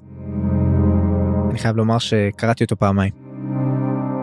ובפעם הראשונה שקראתי אותו היה לי כל כך קשה, ואני חושב שזה באמת היה התיאורים המזעזעים והתחושה המזוויעה כזאת. זה הזכיר לי מאוד את הפרקים שהיו בספר השלישי עם הפניון וכל הזוועות שקרו שם. אבל פתאום אני חושב על זה שבעצם זה היה אחד החלקים החזקים בספר, בפרקים האלה, אני חושב. ויש פה הרבה, הרבה. ויש פה תעלומה גדולה שאני באמת כבר, אה, שנצלול לתוכה. אז בואו נתחיל באמת מקליפ והחבר'ה. ועם הזמן גם אני קולט שאני יותר ויותר קורא להם אה, השורדים, כי הם בעצם שרדו את דריפט הוואלי. וזה נותן לי קצת אה, שם אה, ייחודי לנימנדר והחבר'ה שלו, ואנחנו נראה שהם באמת הרבה הרבה יותר משחשבנו בפרקים האלה, שזה גם מגניב. בכל מקרה, אנחנו מתחילים באמת אה, את המסע לתוך שדות הזוועה, איך שקראתי לחלק הזה, ויש פה שוב את מוטיב הזמן, הוא מאוד מאוד חזק כשנימנדר מדבר עם סקינטיק, והוא מדבר איתו ואומר לו שהאל האמיתי, האל החזק ביותר זה הזמן, שהוא בעצם שולט על הכל. וזה באמת מעניין כי אתה יודע, אפילו האלים בעולם הזה, האלים הרגילים, הזמן הוא קריטי עבורם. אתה יודע, אפילו אלים עתיקים, אם הם לא מקבלים מספיק אה, אמונה ודם וכאלה, הם עשויים להיכנס למין קומה כזאת. והאלים החלשים יותר או החדשים יותר, הם יכולים אפילו למות או להיעלם, תלוי אם שוכחים אותם או לא.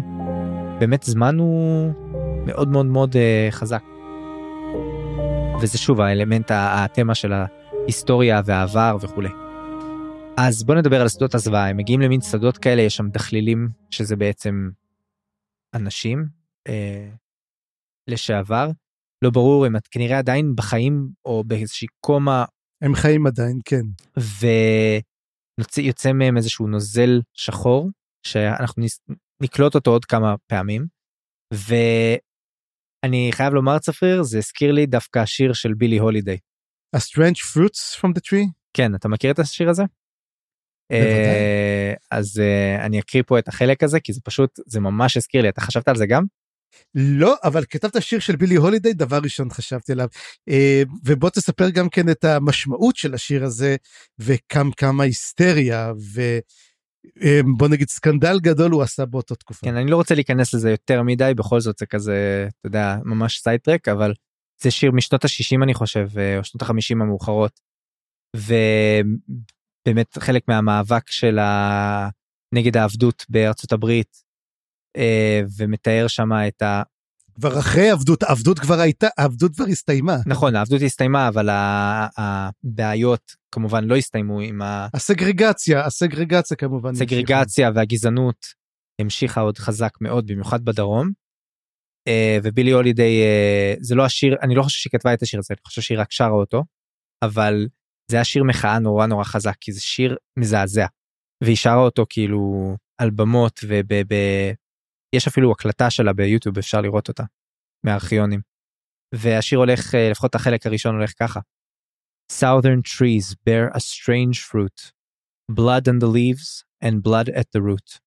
Black bodies swinging in a southern breeze, strange fruit hanging from the poplar trees. Southern trees bear strange fruit, blood on the leaves and blood at the root. ואתה יודע, גם, ה... גם הדימוי הזה של strange fruit, וגם אה, הגופות השחורות, וגם הדם שנופל על העלים ועל השורשים, וואי, זה כל כך דימוי חזק, ובמיוחד, אתה, אתה יכול להבין למה זה הזכיר לי באמת את הקטעים האלה. בוודאי, בוודאי, זה ברור. בקיצור, הנוזל הזה, השחור, חוזר שוב ושוב בפרקים האלה, וגם אחר כך בקורל, אנחנו נגלה שזה לא נגמר שם. יש בעצם עניין כזה שהאנשים שעדיין חיים שם, שהם כולם בעצם שאריות של הפניון, ושל בסטיון וכל המקומות האלה שהפניון השתלט עליהם מקודם, יש פה פתאום את האנשים שגרים בכפרים האלה, הם כולם מכורים לנוזל הזה. הם שותים אותו, הם אוכלים את האוכל שצומח ממנו, הפיות שלהם שחורים, הגפיים שלהם שחורות, והם פוגשים אותם אחר כך, והם כאילו לא, אתה יודע, זה מאוד הזכיר לי גם את הסצנה ההיא בקישור הזמן של הינדרסטאפ, הכפר ההוא שכולם שוכחים שם את, ה... את עצמם, וחווים שוב ושוב, אז גם פה זה מה שהרגשתי, משהו כזה, שהאנשים פה הם לא איתנו. והם כולם מכורים לדבר הזה ואחר כך אנחנו נראה שגם את החבורה שלנו הנוזל הזה יכול לבלבל ואפילו אתה יודע לשגע. קוראים לו סאמן קאליק גם לנוזל הזה. כן אני לא הבנתי אם קוראים לנוזל סאמן קאליק או לאל סאמן קאליק. אני חושב שהאל סאמן קאליק וקאליק זה, זה הנוזל שהם שותים. לא קאליק עכשיו פה זה הנקודה. קאליק זה גרסה מדוללת של הנוזל הזה שמגיעה איך אומרים ל mass market. היא מגיעה אחר כך גם לקורל ולכל מקום אחר ושם אצלה יש מאוד את האלמנט של עדיין התמכרות אבל הוא לא חזק כמו שאנחנו רואים אותו פה שהוא ממש הופך אותם למין כאלה זומבים במובן מסוים גם. Mm-hmm. ומדובר כל הזמן על האל החדש וקוראים לו האל הגוסס. גוסס או מת כי זה לא זה, זה תרתי משמע באנגלית. The dying. The dying God. dying זה גוסס. אם הוא dying זאת אומרת שהוא גוסס כי עדיין הוא זה. ואתה יודע יש פה מקום לתיאוריות אבל אני חייב לומר שהייתה לי תיאוריה מוקדמת לכל הדבר הזה בפעם mm-hmm. עוד עוד בהתחלה כשקראתי את זה וזה די מהר התבדה אני חושב אבל תגיד לי אם אתה מה אתה חושב על זה כי בכל זאת אני אהבתי את התיאוריה הזאת. שכל האנשים האלה הם טנסקאורי לשעבר. והם לא יכולים לאכול עכשיו אנשים. אנחנו אנחנו נחשפים אנחנו נחשפים לטנסקאורי נכון זה למה זה למה אני אומר שזו תיאוריה פחות חזקה. Mm-hmm. אני חשבתי שהיות והטנסקאורי לא יכולים עכשיו לאכול בני אדם כי המלחמה נגמרה. מה הם עושים? הם uh, לוקחים את האנשים האלה שהם לטענתם הם uh, כולם התנדבו להיות דחלילים והם שותים את הנוזל הזה שיוצא מהם וזה בעצם נותן להם uh, לחיות או להמשיך את הטנסקאוריות שלהם בעצם. אני אגיד לך יש לי שתי תיאוריות בעצם מה זה. אחד מהתיאוריות שלי שזאת המטרונית של הקצ'ין שמאלה. שאותה מטרונית שהייתה ב... אצל עם נביא הפניון. היא לא נהרגה? אז זהו זה יכול להיות שהיא נהרגה אבל יכול להיות שהיא לא מתה וזה הדם שלה. התיאוריה השנייה שלי זה דרקון. דרקון? והם שותים את הדם שלו. כן עכשיו אני אגיד לך עוד דבר אבל זה קשור למה שאמר קלור בסוף. כן שזה אבקה אימפריאלית. אבקה אימפריאלית איזה אבקה אימפריאלית הוא מדבר עליה? אוטטרל. אוטטרל. ועכשיו אני חשבתי על כזה דבר תחשוב הרי אנחנו יודעים שלכל דרקון יש אספקט אחר נכון? Mm-hmm. מקרול. למה שלא יהיה דרקון עם אספקט של אוטטרל? כן וגם אמרנו שהיה דרקונות אוטטרל כבר היה כבר משהו כזה לא? היה משהו כזה היה משהו אני חושב כאילו תשמע יש לי שני תראה אז אני חושב שזה זה, הרי זה מרגיש כמו דם נכון? תראה לא טעמתי אבל. מרגישים שזה כאילו שותים Uh, כן זה נראה נראה לי שזה באמת uh, התיאור יותר מתאים לדם אבל זה לא הדם של הגופות הרי הם הם מפרישים את זה לא לא הבנתי מאיפה זה מגיע בדיוק אבל אה, אז זאת השאלה כי זה יכול להסביר מה שקורה בסופו של דבר לקליפ.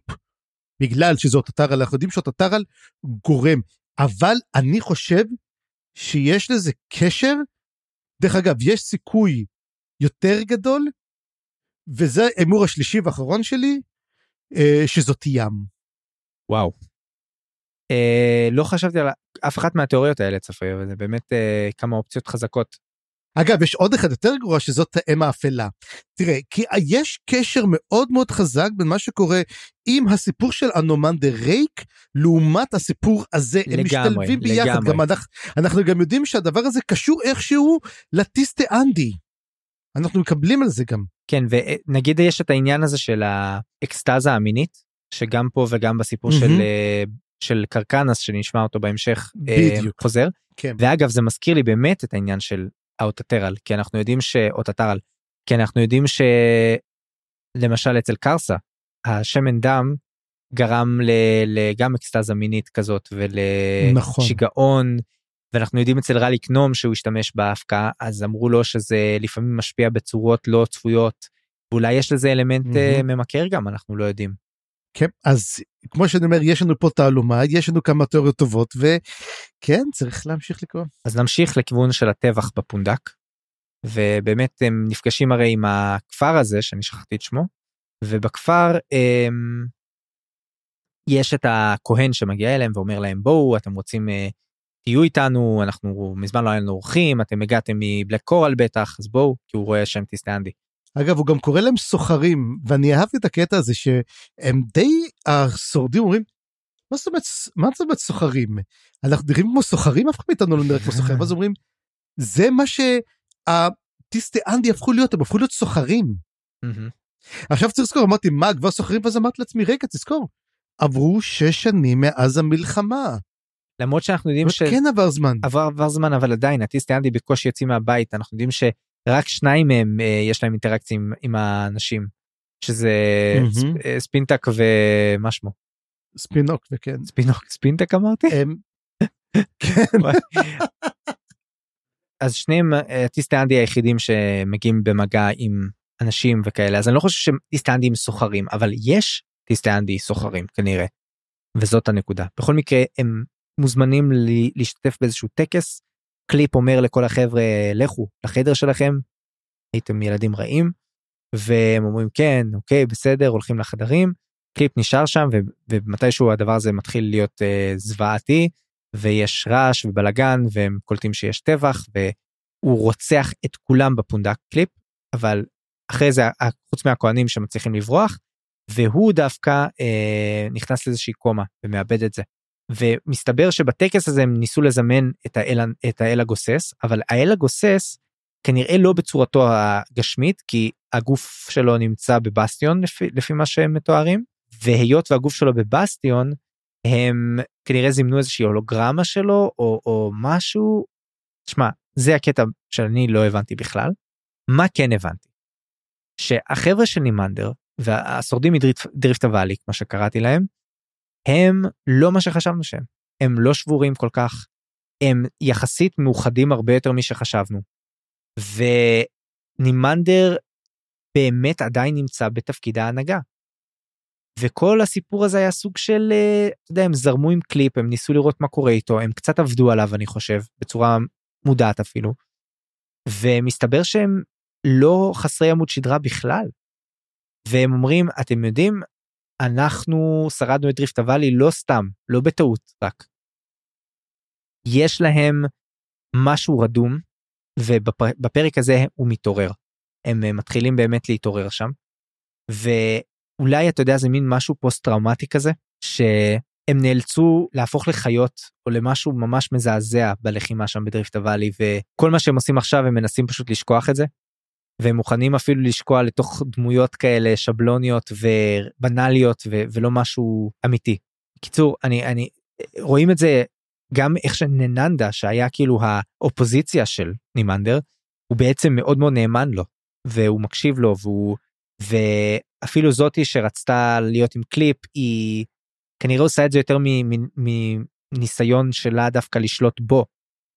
בקיצור, דסטרה. דסטרה, כן, והר... הר- כן, אבל הם, הם, הם לא סומכים עליה, אבל עדיין הם לא, הם כן. לא הכי סומכים עליה. שוב, הם לא חברים הכי טובים, אבל הם בהחלט מהמם. הרבה יותר מלוכדים משחשבנו שהם היו. וגם קראנו לו אה, נננדר, אני חושב, בפרק הקודם, זה כי ה- ה- המבטא הבריטי של הקריין לפעמים, אתה יודע, זה נגמ- נשמע כאילו זה נגמר ב-R. אתה מכיר את זה? שאצל בריטים לפעמים... כן. R.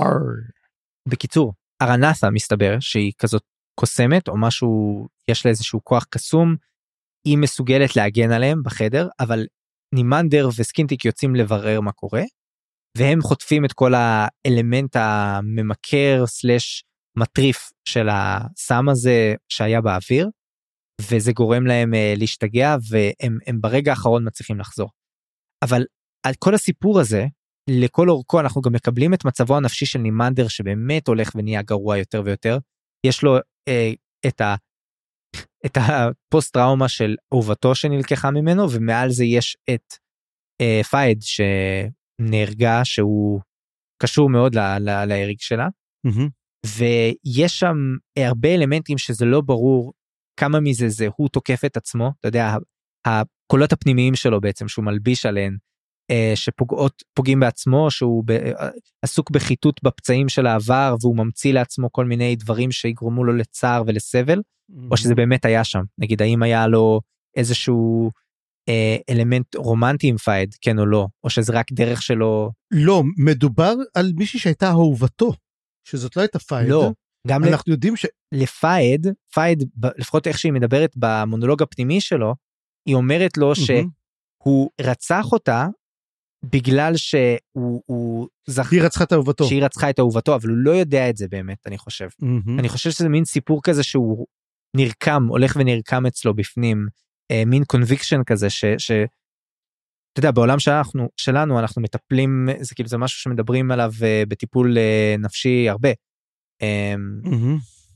אני לא יודע אני אני לא פסיכולוג או לא פסיכיאטר אבל אני אומר אגב, כמו שגם כן, כמו שגם כן הוא- היא אומרת לו פייד, ווית'ל לא נמצא איתך עכשיו, אתה באמת תוכל לעשות את מה שצריך לעשות? אתה תוכל ללכת את השלב האחרון, כי הוא לא היה מסוגל לעשות זה עם פייד. כן בקיצור זה מאוד מאוד מאוד מעניין ההתפתחות הנפשית שלו שזה יחד עם זה שהוא דווקא מתברר כהרבה יותר קומפט- קומפטנטי ממה שחשבנו כבתור מנהיג ובתור הכל. בכל מקרה אחרי כל הסיפור הזה בטבח של הזה הם מחליטים משום מה תקן אותי אם אני טועה אבל זה קצת מוזר שהם הולכים להציל את קליפ למה אני לא יודע מה הוא עשה בשבילם אבל הם רוצים בעצם להחזיר את נשמתו כי הגוף שלו קיים הוא בקומה הם רוצים להחזיר הם כנראה נגנבה הנשמה שלו הם רוצים להחזיר אותה אז הם יוצאים לבסטיון. ובדרך לבסטיון מה הם מוצאים צפריר? הם מוצאים מלוכה. הם, כמעט הם מוצאים מלך אה, ישן מאוד שקוראים לו קלור מהמם. ואנחנו נדבר קצת על קלור בהמשך. אני רק רוצה לומר כרגע שזה מה זה מוזר. קלור מצטרף ויש לו קראתי לו קליפ 2 כי, כי זה ה vibe כאילו הוא כאילו ש- שוב מתחיל להיות יש לו, יש לו vibe של האדם מעצבן, כאילו, אה, תעזבו, אני הולך לפה, אני איזה, הוא כזה מין, איך, איך, איך, אני קראתי באיזה מקום שאמרו שיש לו את ה charm שלו, זה, זה פשוט, הוא כזה אישיות נאלחת, הבן אדם הזה. הוא כמו אתה יודע שלפעמים אנשים מבוגרים מאוד אה, אומרים עליהם שאין להם אלוהים הם כאלה פשוט יכולים מהמם. לעשות מה שהם רוצים כי כבר לא אכפת להם מכלום. אז תחשוב שקלור הוא כל כך זקן הוא חי כל כך כל כך הרבה שנים. אה, הוא כבר לא אכפת לו מכלום הוא כבר לא אה, שום דבר לא זה אה, ו- והוא זה שבאמת מצ... מגישים לו את הקאליק הזה. דסטרה אני חושב מגישה לו את זה והוא אה, שותה את זה ויורק ואומר אה, יש פה אוטטרה או משהו כזה. בכל מקרה אנחנו נעבור לדבר על קלור מה אתה חושב יאללה, בוא נלך על קלו. איך הוא הגיע לשם בכלל כי עד עכשיו אנחנו לא יודעים כאילו אז בוא, נ- בוא נדבר על איך הוא הגיע לשם. תשמע, בוא נגיד על קלו שזה דמות שאני לא יודע איך להתייחס אליה, כי דבר אחד, מות תמות הרגת לי את וויסקי ג'ק. דבר שני, אני אומר, מעניין לראות מה יהיה איתו. אתה יודע, כי אם יש לך דמות שאני אומר באמת שרעה באמת, אבל באמת רע זה קלור. אין דמות ש... אתה יודע, יש דמות שאתה אומר, תשמע, יש לו דברים טובים, דברים רעים, אין לו דברים טובים. כן. אז אולי הפעם אנחנו גם כן נלמד איזה משהו טוב על קלור, או שאני מתבדה. לא נלמד משהו טוב אבל אה, אני אתן לך תיאוריה פסיכית עליו. תן, תן. אוקיי? אז אה, לא קל להיות קלור. קלור, אתה יודע, הוא איש מבוגר, כבר אה, צריך אה, באמת, כבר המון שנים היה צריך להיות בפנסיה, אבל לא. ולקלור יש גישה, כמו שאמרתי, בדיוק הפוכה לגישה של קראפ.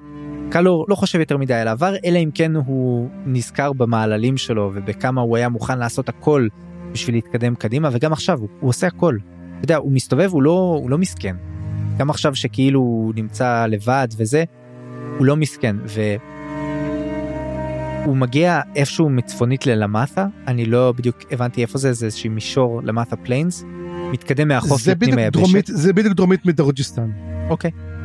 ומנהל מונולוג פנימי ארוך נגד החרטות שלו, אמ, והוא חושב על הדרך שבה הוא שלט, על זה שהוא השמיד את הצאצאים שלו אה, לאורך השנים, כל האנשים שהוא היה איתן. כמו שאתה אומר, מצטייר פה כטיפוס די נאלח. וגם הוא מתאר עוד משהו מעניין. הוא מדבר על אירוניה של זה שבציוויליזציות, וזה בעצם סוד הציוויליזציה, שהאנשים הפרטיים והקטנים מקריבים את חייהם הקטנים בשביל המשהו האלמותי הזה, נכון? הרי ת, תחשוב למשל על מצרים העתיקה, אתה חושב על דברים כמו הפירמידות וכל המבנים הגדולים, המונומנטים שאנשים הקריבו את חייהם בשבילם. ואז אתה אומר לעצמך, בעצם מה קרה אצל קלור? בני אדם שהם בני מוות, ויש להם חיים קצרים ו- ויקרים, מקריבים את חייהם בשביל שמישהו נאלח כמו קלור, שיש לו חיי נצח, יכול בעצם להמשיך לחיות בצורה שהוא רוצה. וזה אירוניה כזאת, ו- ו- ו- ואפילו קלור מודע אליה. וזה זה כאילו מראה כמה הוא באמת מושחת מיסוד. לא, הוא לא כל כך, אני לא ראיתי אותו כמושחת, כי הוא פשוט מדבר, הוא אומר, זה המצב. יש את הגדולים ויש את הקטנים, והקטנים נותנים את החיים לגדולים, ואין עם זה כאילו, הוא גם מדבר על זה שהוא אומר, כאילו, היה צריך להרוג את כל היורשים שלו. הוא יכול להמשיך, אז הוא אומר, הוא אומר, אבל העיקר אני אומר, תלשתי אותם ישר אחרי שהם יצאו מהבטן, תלשתי אותם והרגתי אותם, אומר, כאילו, אבל אומר, נשים לא, לא, לא יכולות לאהוב משהו שמת, נכון? כאילו, הוא חושב שהוא עושה בסדר, אבל הוא כל כך, הוא חושב, אבל הוא לא. זה למה הוא רע מיסוד ספרים. הוא פשוט... אני יודע. אה, האולטימט באדי החדש, אני חושב. הוא, הוא כן, אנחנו מבינים גם שהוא רוצה גם, גם כן לעש- לעשות לאל הנכה את מה שעושה לכולם. נכון, הוא באמת רוצה ללכת ולהשתלט בעצם על האל הנכה, להרוג אותו, וזה לא הדייסייד היחיד שנשמע עליו בפרקים האלה, אז אה, תשמע, תש, תזכור את זה. בכל מקרה, הוא גם אה, מרגיש, עוד מעט נדבר על קורל גליין גם ב- בהמשך, וגם אה, הוא מרגיש את מה שקורה שם בגליין, והוא כנראה רודפים אחריו, קורלט ואורפנטל, שני דרקונים, סולטייקנים, רודפים אחריו עדיין. רק לא ברור, מה זאת אומרת רודפים אחריו? איך הוא, איך הוא נמלט מהם בעצם? אז זהו זה, הם, הוא, הם כנראה רוצים אחריו כי הם רוצים לרצוח אותו על מה שהוא עשה לוויסקי וויסקי ג'ק. ג'ק, נכון. ו... ואז הוא אומר, אוי, הוא כל פעם מחפש, אומר, רגע, זה הם, זה לא הם. הוא כנראה ברח מהם, אתה יודע, הוא ברח... אה... עכשיו זה מוזר, כאילו, הרי הוא, הם היו כאילו בקורל, נכון? כל הסיפור של קורל, ואז הוא ברח דרומה, ועכשיו הוא חוזר צפונה, זה כזה... מה הוא עשה דרומה כל השש שנים האלו? למה הוא חוזר עכשיו צפונה? ולמה הוא, אתה יודע, למה הוא הולך בעצם לדרוג'יסטן? מה הוא מחפש שם? אני אגיד לך מה הוא מחפש שם? הוא פשוט בדרך לפרולוג של הספר. וזאת התיאוריה הקטנה שלי. כי מתואר פה הצבע השיער שלו צפיר. והוא שחור? לא, הוא אפור. אפור, לא, אפור. היו פה שני תיאורי אה, אה, שיער בפרקים האלה, אחד של קלור ואחד של קוטיליון. קוטיליון, שיער שחור קצר, וקלור, שיער אפור. אז קלור ידידי, אולי הוא התיאוריה שלך מה... אה, הוא הבן אדם מה, מהפרולוג הרביעי? הרביעי שמגיע לשם. זאת התיאוריה שלי עכשיו. ולמה? תשמע, אחלה דבר, אחלה רעיון, וזה מסתדר עם מה שאמרנו מקודם, על, על הרודן שמגיע אצל ברוק. כן. הברוק אני יכול לחשב, להבין, אבל למה? למה שכס... כי כס הצלים אומר, אני יכול, עדיף להרוג את... אה, שאת האל הנכה הזה ניתן פשוט לקלור להרוג אותו? הוא יהיה כלי שלי? לא, זה אני לא יודע כבר. אני לא, אבל קוטיליון לא נמצא שם ב, ב, בשיחה של... אה, הוא לא. זה לא קוטיליון בשיחה עם... עם, עם... לא, זה אדג' ווקר, זה מי שאני חושד בהוד וכס הצללים. וכי- וקוטילון לא חלק מזה בכלל. לא, כס הצללים שם עם קראפ? כן. לא, זה, איפה לא, לא, לא, היו, אתה מדבר על שני דברים שונים. אתה מדבר על, בפרולוג היו שתי פגישות. היה את הפגישה של שאדו ת'רון. אדג' ווקר, והוד ועוד עוד. אה, לא על זה אני עוד מדבר. דמות אחת, הרביעית. אני מדבר על, על, על סוף הפרולוג, שהיה את הפגישה של קראפ, קרול וקרול. אה, ועוד מישהו שמגיע. והמישהו הזה זה ה... אז למה, למה, למה שקלור יהיה איתם? אין קשר. הוא בדרך. לדרוג'יסטן צפרי, אני לא יודע מה הוא מחפש שם, אבל הוא בדרך לשם. Mm, טוב. תשמע, הפ- הפרקים האלו רק יותר מבלבלים. זה. זה אמור כבר לקבל פתרון. אנחנו מקבלים את ההפך מפתרון. טוב, טוב, צפרי, עוד מעט אני משחרר אותך להפסקת פרסומות, אבל לפני זה אני רק אגיד את הנקודה האחרונה על קלור שהייתה מוזרה, זה באמת הנקודה הזאת שבסוף יש איזשהו צל מהירח, והוא מאוד מפחד ממנו. מה, שגר... מה שגרם לי להבין שאולי קלור גם ניצוד, או לפחות אה, עוקבים אחריו בית הצללים. מה זה אומר? אני לא יודע מה לזן קורה פה, אני שותה מים, וכולנו יכולים לצאת להפסקת פרסומות קצרה, ומיד לאחריה נחזור להמשך הפרק, ובאמת עברנו יותר משנעבור, אז יהיה בסדר. הלו, מה נראה לך שאתה עושה? אתה לא רואה שחושך בחוץ?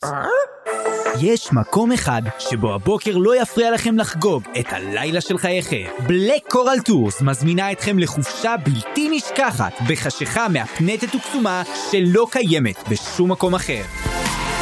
וכעת, נסו את ה bundle החדש שלנו, הזמנה לחשיכה. בואו לחוות תרבות טיסטה-אנדית אותנטית, הכוללת הליכות חסרות פשר ברחובות נטושים, והתנסות אישית בציניות קרה ממדריכים מקומיים. טעמו את הצלופחים השחורים המפורסמים של בלק קורל, וכמובן, נפשו על החוף כל היום ללא חשש משמש טורדנית. בלק קורל, אם אתם לא פה, חבל. טוב, כן, אנחנו חזרנו, ועכשיו אנחנו נדבר בעצם על שני הנושאים האחרונים, וזה מצחיק דווקא, כי הראשון, אנחנו נדבר על בלק קורל, שגם כן אנחנו נדון, ונסיים עם הנווד, שאנחנו, הוא גם מתחיל את הפרק הרביעי, והוא גם מסיים את הפרק השישי, אז ככה נותן לנו איזשהו סיכום יפה. אבל בואו נלך קודם כל על בלק קורל, ואנחנו מתחילים עם אנדסט סילן, שזו דמות שאני קצת מרחם עליה. לא יודע, יש לי קצת איזשהו רגש כלפי אנדסט סילן שהוא אה, נזכר. עכשיו, אנחנו מתחילים לקבל המון המון המון דז'ה ווים מקרקנס. עכשיו, אני, עכשיו אנחנו יודעים שהסדרה של, אה, איך קוראים לו, של אריקסון הבאה, זו סדרת קרקנס שהוא מספר על מה שקרה, והשאלה, האם בעצם אנחנו רואים את כל מלחמת האזרחים. ואנחנו מבינים שהייתה מלחמת אזרחים בקרקנס, ומלחמת האזרחים הזאתי הייתה, הם, בוא נגיד ככה, הם, מלאה בהרוגים. ובסופו של דבר, מי שאנחנו מגלים שאנדה סילן היה הם, מתלמד, ממש מתלמד צעיר במקדש של, ה- אני מאמין של האם, של אם האופל, ואז מגיע הנומנדר רייק, אתה יודע, הוא זה שרצח את כולם. והוא מגיע, ואז יש שיחה בין הנומנדר שאומר לו, תבוא איתי, הוא בעצם מצרף אותו אליו, ואז הוא אומר לו, אתה צריך להחזיק את זה, להחזיק משהו פתוח, באמת אמרנו את זה, זה פתח להחזיק את זה, עד הרגע שאתה אמור לבגוד בי, ואתה תדע טוב מאוד מתי זה. Um, אני חושב שאנחנו נראה את החלק הזה, דרך אגב, בסוף הספר הזה. שבסופו של דבר אנדרסל אני צריך לבגוד באנומן דה רייק. אתה יודע מה החשש שלי עכשיו, ככל שאני ממשיך לקרוא את זה? אתה יודע מה הפחד הכי גדול שלי, ואני חושש שהוא יתגשם? אה, שזה עוד לא קרה, הבגידה. לא, שכן, אני חושב שקלור יהרוג את אה, רייק, הספר. אני, יש לי הרגשה, I have a very bad feeling לגבי זה, כי אני חושב ש... אני גם חושב שמשהו רע יקרה לרייק, אבל אני חושב שדווקא העניין הזה של הבגידה של אנדסט לא קרתה עדיין. זה, זה כאילו הקטע, אני חושב. לא, היא לא קרתה, הבגידה תהיה בסוף הספר. יבגוד, הוא יבגוד בו לקלור או משהו כזה. ואגב, ושאומר את זה, דרך אגב, רייק, הוא מחייך, זאת אומרת, הוא מבין מה שיקרה. ואז למעשה, אם האפלה אומרת לו, תגיד לי, אני מרגישה את תיאם בתוכך. ואז היא אומרת לו, מה עשית לעצמך? הוא אומרת לו, אתה הרבה יותר תיאם ממה שאתה היית. ואנחנו מבינים שהוא הרג את תיאם. הוא גם קורא לה תיאמת'ה, יותר בהמשך קורא לה תיאמת'ה, והוא, והוא אומר לה, ועכשיו אני אטפל, הוא אומר, אני אטפל בך, הוא אומר, מי שבגד זה לא אני, זאת את שבגדת למעשה. למה? כי את יצרת אותנו. וזה קטע כל כך לא מובן, אבל אתה מבין שיש פה רגע חשוב, עכשיו השאלה, אתה חושב שהוא הרג את אם האפלה? תשמע, אה, אה, אני זוכר שכבר בספר הראשון כל כך התבלבלתי מ...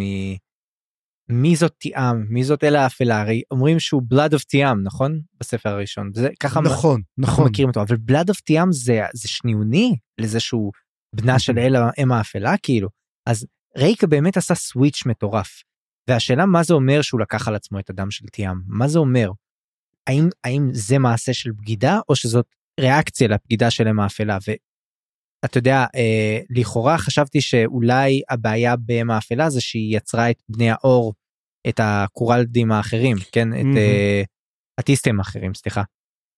טיסטי דור והטיסטי ליוסן, וזאת הייתה הבגידה שלה, אבל פה זה לא ברור כל כך, ויכול להיות שכבר אני היה חושב להם... שדווקא, אני חושב שזה כן, כי יש פה סיפור.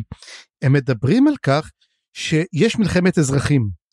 ואז הוא אומר לה, יש עוד את הסיעות השונות, יש את הסיעה של אנדריסט, יש את הסיעה של אה, סילצ'ס, אה, סילצ'ס, הם מדברים על עוד שניים, עוד שניים או שלושה שם. היא, זה, אני בטוח שהם דמויות גדולות בסדרה של קרקנס. או שהם, ועליהם- או שהם באמת, כמו שאמרנו בספר הקודם, הם ב... עוד בנים של, שלה שאנחנו לא מכירים, כי, כן, כי מספר שלוש זה מספר. טיפולוגי. ואז אומרים ככה, חלק אומר הם כבר נכנעו, אנדריסט נכנס, סילצ'וס ברח, ועוד אחד ברח. ואנחנו יודעים שהם ברחו, ולאיפה הם ברחו? הם ברחו לעולם שלנו. שלנו, לעולם המלזני. והרי סילצ'וס ברח. ואז כשהם אמרו שהם הסתכלו על משהו, שהם נלחמו, כנראה, כנראה משהו רע שמגיע זה כנראה היה אנומנדר רייק. וזאת הסיבה שסילצ'ס הסתובב. לא משהו אחר, כי סילצ'ס רדף אחריו. ולכן אני חושב שמה שקרה, והיא אמרה לו, אני כבר יצרתי אחרים, ואז הוא אומר לה, את אימא, אימא יכולה רק ליצור. והיא באמת כנראה יצרה גם את הטיסטה ליוסן ואת הטיסטה אדור, ואין לזה קשר בין אור לחושך, היא יצרה פשוט את הגזעים האלו, מאיזה הבנה כלשהי. אמ, השאלה עצמה, מי היו כל הדמויות האחרות שאנחנו נתקלנו בהם, ומה רייק עשה, האם רייק כל כך אמר זה בגידה שהוא הלך בעצם לתיאם, שזה, שזה תיאמת, בוא נדבר, זאת תיאמת, אה, שזאת אלת הדרקונים, וכמובן שתיאמת זה המקור מתהומות שלנו ב, אה, במיתולוגיה היהודית. אז כאן השאלה כאן, מה עשה, האם, האם בעצם אה, הנומנדר ספג את הכוח, הרג את תיאמת וספג את הכוח שלה לתוכו, זאת אומרת שתה את הדם שלה, בגלל זה הוא בלאד אוף תיאם? ככה זה נראה. אה, או שהוא יצר איתה משהו, או שהוא קיבל אותה לתוכו משהו, אני לא יודע. בכל מקרה, גם... אז תבין, אם הוא הרג את כל, את האימא של כל הדרקונים, את מי שיצרה את הדרקונים, למה סילנה נמצאת איתו? הרי אנחנו יודעים שהוא גם כן הרג את דרקונים. כן. האם הוא בעצם הרג דרקונים בשביל לקיים את, ה, את, ה, את, ה, את הדם, את המהות מצד הדרקונית שבו? שני, גם האם זאת, דרקונים האם זאת דרקונים. הסיבה שהוא גם כן... כן, האם אבל זאת הסיבה שהוא נראה צעיר? ועוד אחרים יכולים לראות בגיל אחר? שאלה. וגם יש את הקללה של האם, אם האפלה. כן, היא נותנת לו בסוף, הוא, הוא, המוציא דבר קללה מפיו, שאמרה לו שבעצם כל מה שהוא יעשה, לא תהיה לו משמעות. זה קללה מאוד מאוד חזקה. וזאת, אתה יודע, זאת קללה שגם אם היא לא אמיתית, היא אמיתית. זה כאילו, נגיד אם זה סיפור מיתולוגי, אז זה מין אה, קוסמוגוניה כזאת, זה לתאר את, ה, את המציאות, כן? כמו שאומרים, ואז האל הזה מת, ומהברכיים שלו הפכו להיות הר- הערים האלה, כן? סתם אני אומר. כן. אז, אז הקללה של אם האפלה גרמה לכך שהטיסטי אנדי הם אה, טיפוסים דיכאוניים, כאילו, אבל הם שלא מוצאים, שלא מוצאים מטרה בחייהם ומסתובבים כל החיים. ותשמע, מה שכן, אנדסט הוא עד לכל זה, והוא רואה את זה, והוא מכיר את זה והוא יודע את האמת. ותשמע, אני כן שמח לקרוא את הדברים האלו, א', זה נורא בלבל אותי, אני חייב להבין. ואני אמרתי, וואו, אני לא הבנתי והייתי צריך לקרוא את הקטע הזה עוד פעם. ומה קורה שם, ומה הסיפור. ואני חושב שאנחנו אולי פעם ראשונה בספר הזה נקבל את התשובה קצת לשאלות המיתולוגיה ומה קרה שם בכלל בקרקנס. וזה, אני אומר, סוף סוף, אבל אנחנו מקבלים את זה בטידביטס נורא קטנים ומ... איך זה, מ... אה, מתאר את זה מגוף שלישי בעצם של אנדסט, וזה מספר לא הכי מהימן בעולם, הוא היה צעיר, הוא לא הבין, הוא לא ראה, אנחנו גם לא מבינים מה קרה לפני זה. וזה גם כן, זו שאלה מאוד טובה, מה קורה עכשיו עם רייק. אבל אבל צפריר אני אבל, צדקתי בתיאוריה שלי שהיא באמת באמת אנדסט שאנדסט הוא כלי עלילתי בשביל לשפוך עוד אור על אנומנדר אה, רייק. כן לגמרי אז הנה כן אז יש לנו באמת את אנדסט אני מקווה שאנדסט באמת תהיה את הבגידה לקראת סוף הספר נכון אנחנו יודעים את זה. אמ, אז הוא כן יהיה גם כן הכלי שבאמצעותו אבל אתה יודע מה אני חושב אפילו אם הוא יהרוג מי שיהרוג אותו את, את אה, אנומנדר אני לא חושב שאכפת לו בכלל. אתה יודע. יכול מאוד להיות. אבל אני כן חושש לכל מה שקורה בדרגניפור אז אנחנו נחכה ונראה מה יקרה רק אני אומר אם קלור ייקח את דרגניפור האמת זה רק טוב לדרגניפור. יש מצב גדול. אז בוא נמשיך הלאה באמת אנחנו ראינו את כל הסיפור עם אנדס נעבור לבא בתור וזה הסיר דומין ואני חושב שזה הקטע שאתה הכי אהבת בספר כולו. אה, לא הכי אבל זו סצנה באמת אחת האהובות עליי. אז זה סיר דומין אנחנו מבינים שסיר אגב אנחנו לא רואים מה סיר דומין עושה עם אותם אנשים שהוא עוקב אחריהם. הוא די אמ, עוזב את זה אנחנו בעצם רואים את סיר דומין אמ, אנחנו מבינים שהוא עולה כל יום יש את העולים לרגל אמ, לקבר של איטקוביאן ל Redeemer הגואל המושיע. והוא עולה יום יום אליו והוא כורע על ברכיו והוא מדבר איתו. ואז הוא מדבר עם הכהנת סלינד והיא קוראת לו בינייטד. עכשיו, איך אתה מתרגם את זה? איך... אני לא יודע, אני בדיוק באתי לשאול אותך איך אתה היית מתרגם בינייטד. כאילו זה משהו של לילה הרי, נכון? בינייטד זה גם כמו כזה מין... אה... לא, זה מישהו שהופכים אותו לאביר, לא? בור, מישהו בור, לא, לא, זה עם N, זה בלי K. זה לא בינייטד עם K, זה עם N. אני הייתי בטוח שזה עם K. הוא מגיע גם הלילה, אבל בינייטד זה גם מישהו בור. אוקיי? בור ועם הארץ. אז אני לא יודע כאילו, אתה יודע. overtaken by darkness or night, benighted travelers. אז כן, זאת השאלה, האם הוא, הוא בא מהלילה, כי הוא הרי מגיע מקורל? השאלה, הקבר של אתקוביון הוא באור או בחושך? אה, הקבר שלו הוא באור, אבל אתה יודע, Benighted יש פה גם אלמנט מוסרי. הוא כאילו... שאין לו מוסר. שאין לו מוסר. חסר מוסר. הוא חסר מוסר, נכון. או שהוא, זה אולי רמיזה לעבר שלו. אה, שהוא סיר דומין. כן, זה יכול להיות, ואז הוא מגיע אליו הכהנת סלינד ומדברת איתו, ואנחנו מבינים שסלינד היא אחת מהטנסקאורי, ולא אחת מהטנסקאורי, אלא אולי אפילו הראשונה מעבר לאנסטר. אה, והיא הופכת להיות הכהנת שלו, והיא שואלת אותו באמת אה, מה, מה הולך להיות עכשיו מה אתה הולך לעשות אתה הולך לקבל את התפקיד שלך כלשהו איתו וסיר דומין כל כך לא רוצה את זה הוא כל כך אה, בורח מזה. אתה כתבת פה שזה לא I'm not the messiah שזה בבריאן כוכב עליון כמובן. כן זה, זה trope זה trope רציני כאילו של של גם של אה, מסע הגיבור. יש זה, זה הרי זה שלב כן. חשוב של דחייה של ה calling כן ויש פה כן, בעצם את ה... כמובן. אגב אנחנו גם צריכים להגיד שגם כן אנדסט שכחתי רק להגיד אנדסט אה, מגלה כאילו הוא, הוא מזדעזע כי יש את, ה, את הקסם הגדול של הטיסטה אנדי שהוא קולט אותו. אז כאילו אנחנו מגלים גם כשבזמן שמגיע אותו עדיין גד מכל מיני מקומות יש את הפתיחה של קורלד גליין מאוד גדולה ומאוד חזקה. כן לא ברור שזה קשור אחד לשני או שיש קשר אה, סיבתי ביניהם אבל אבל בהחלט זה, הם באים ביחד.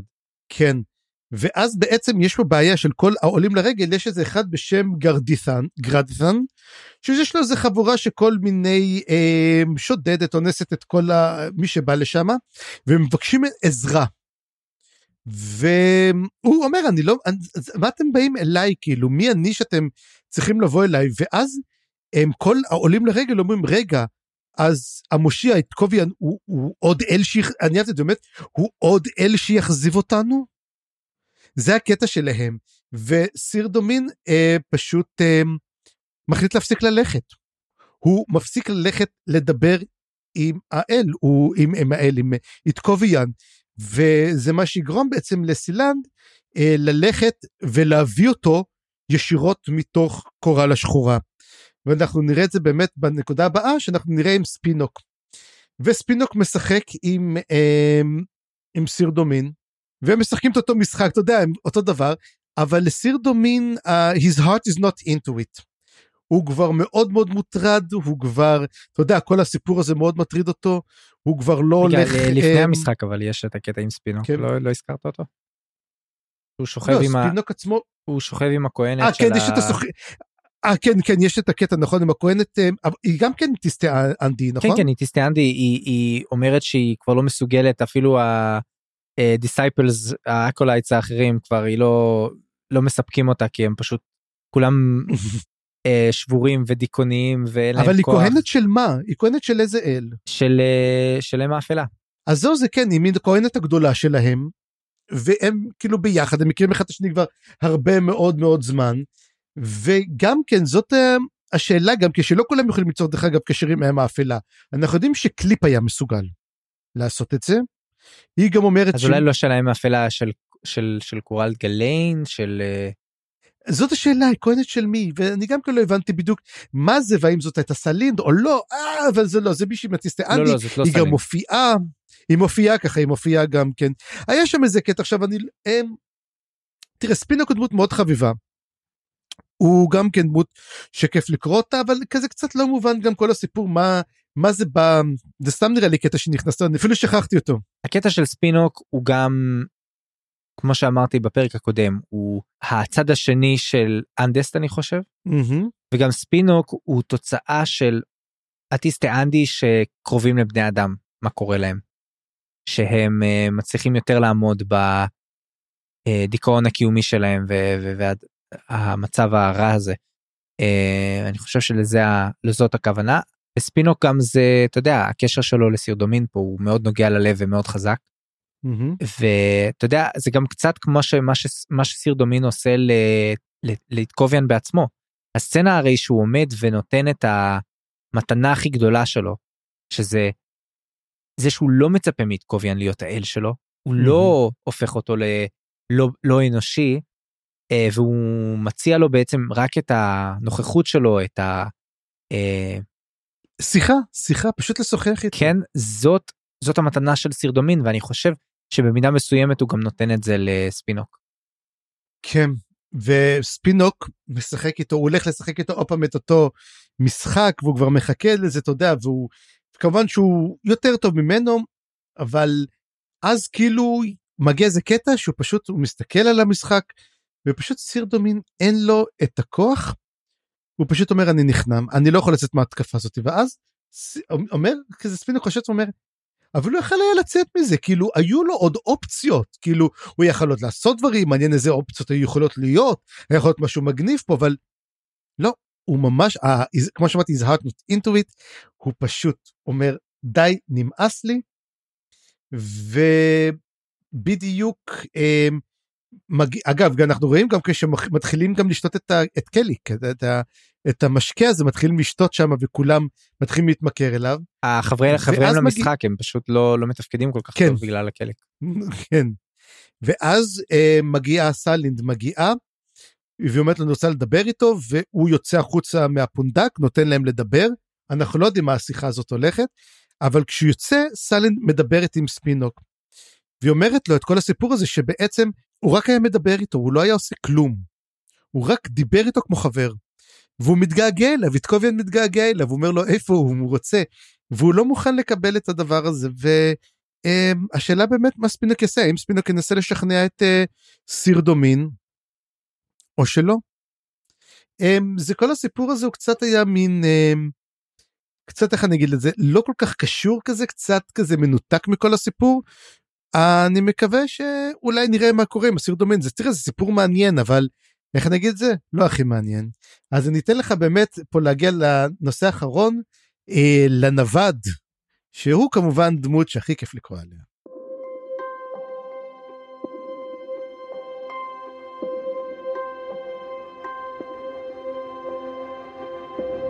כן, נווד היה באמת אה, חלק טוב, ונכון ש, נכון שאריקסון אוהב לשים את הדמויות האלה שהן אחת, ל- אחת מול השנייה הרבה, אז אה, מי המקבילה של נווד בפרקים האלה?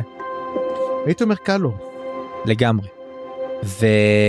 ושתיהם אנחנו נראה שיש להם אה, מטרה ומסע די דומה בעצם, אבל אה, נווד היה הדמות היותר מעניינת אני חושב טיפה, כי קלור גם זו דמות שעד עכשיו הכרנו, את נווד הכרנו לרגע, לרגע ממש, עם אה, דריפט הוואלי שם, מה שקרה.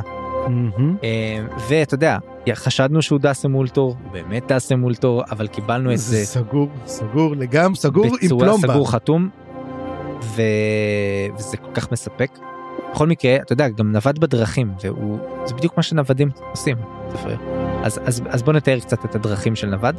אנחנו יודעים שהספינה שלו נטרפת אה, בים, וזאת אותה ספינה שהוא היה עליה כשהוא יצא מדריפט הוואלי. אם כן, אז כל מי שהיה איתו על הסיפון מת. אה, כנראה שכן. וזה אותם אנשים שפגשנו, הם היו כאילו מלזנים, מהצבא המלזני, מהמם. קוסמים וכאלה.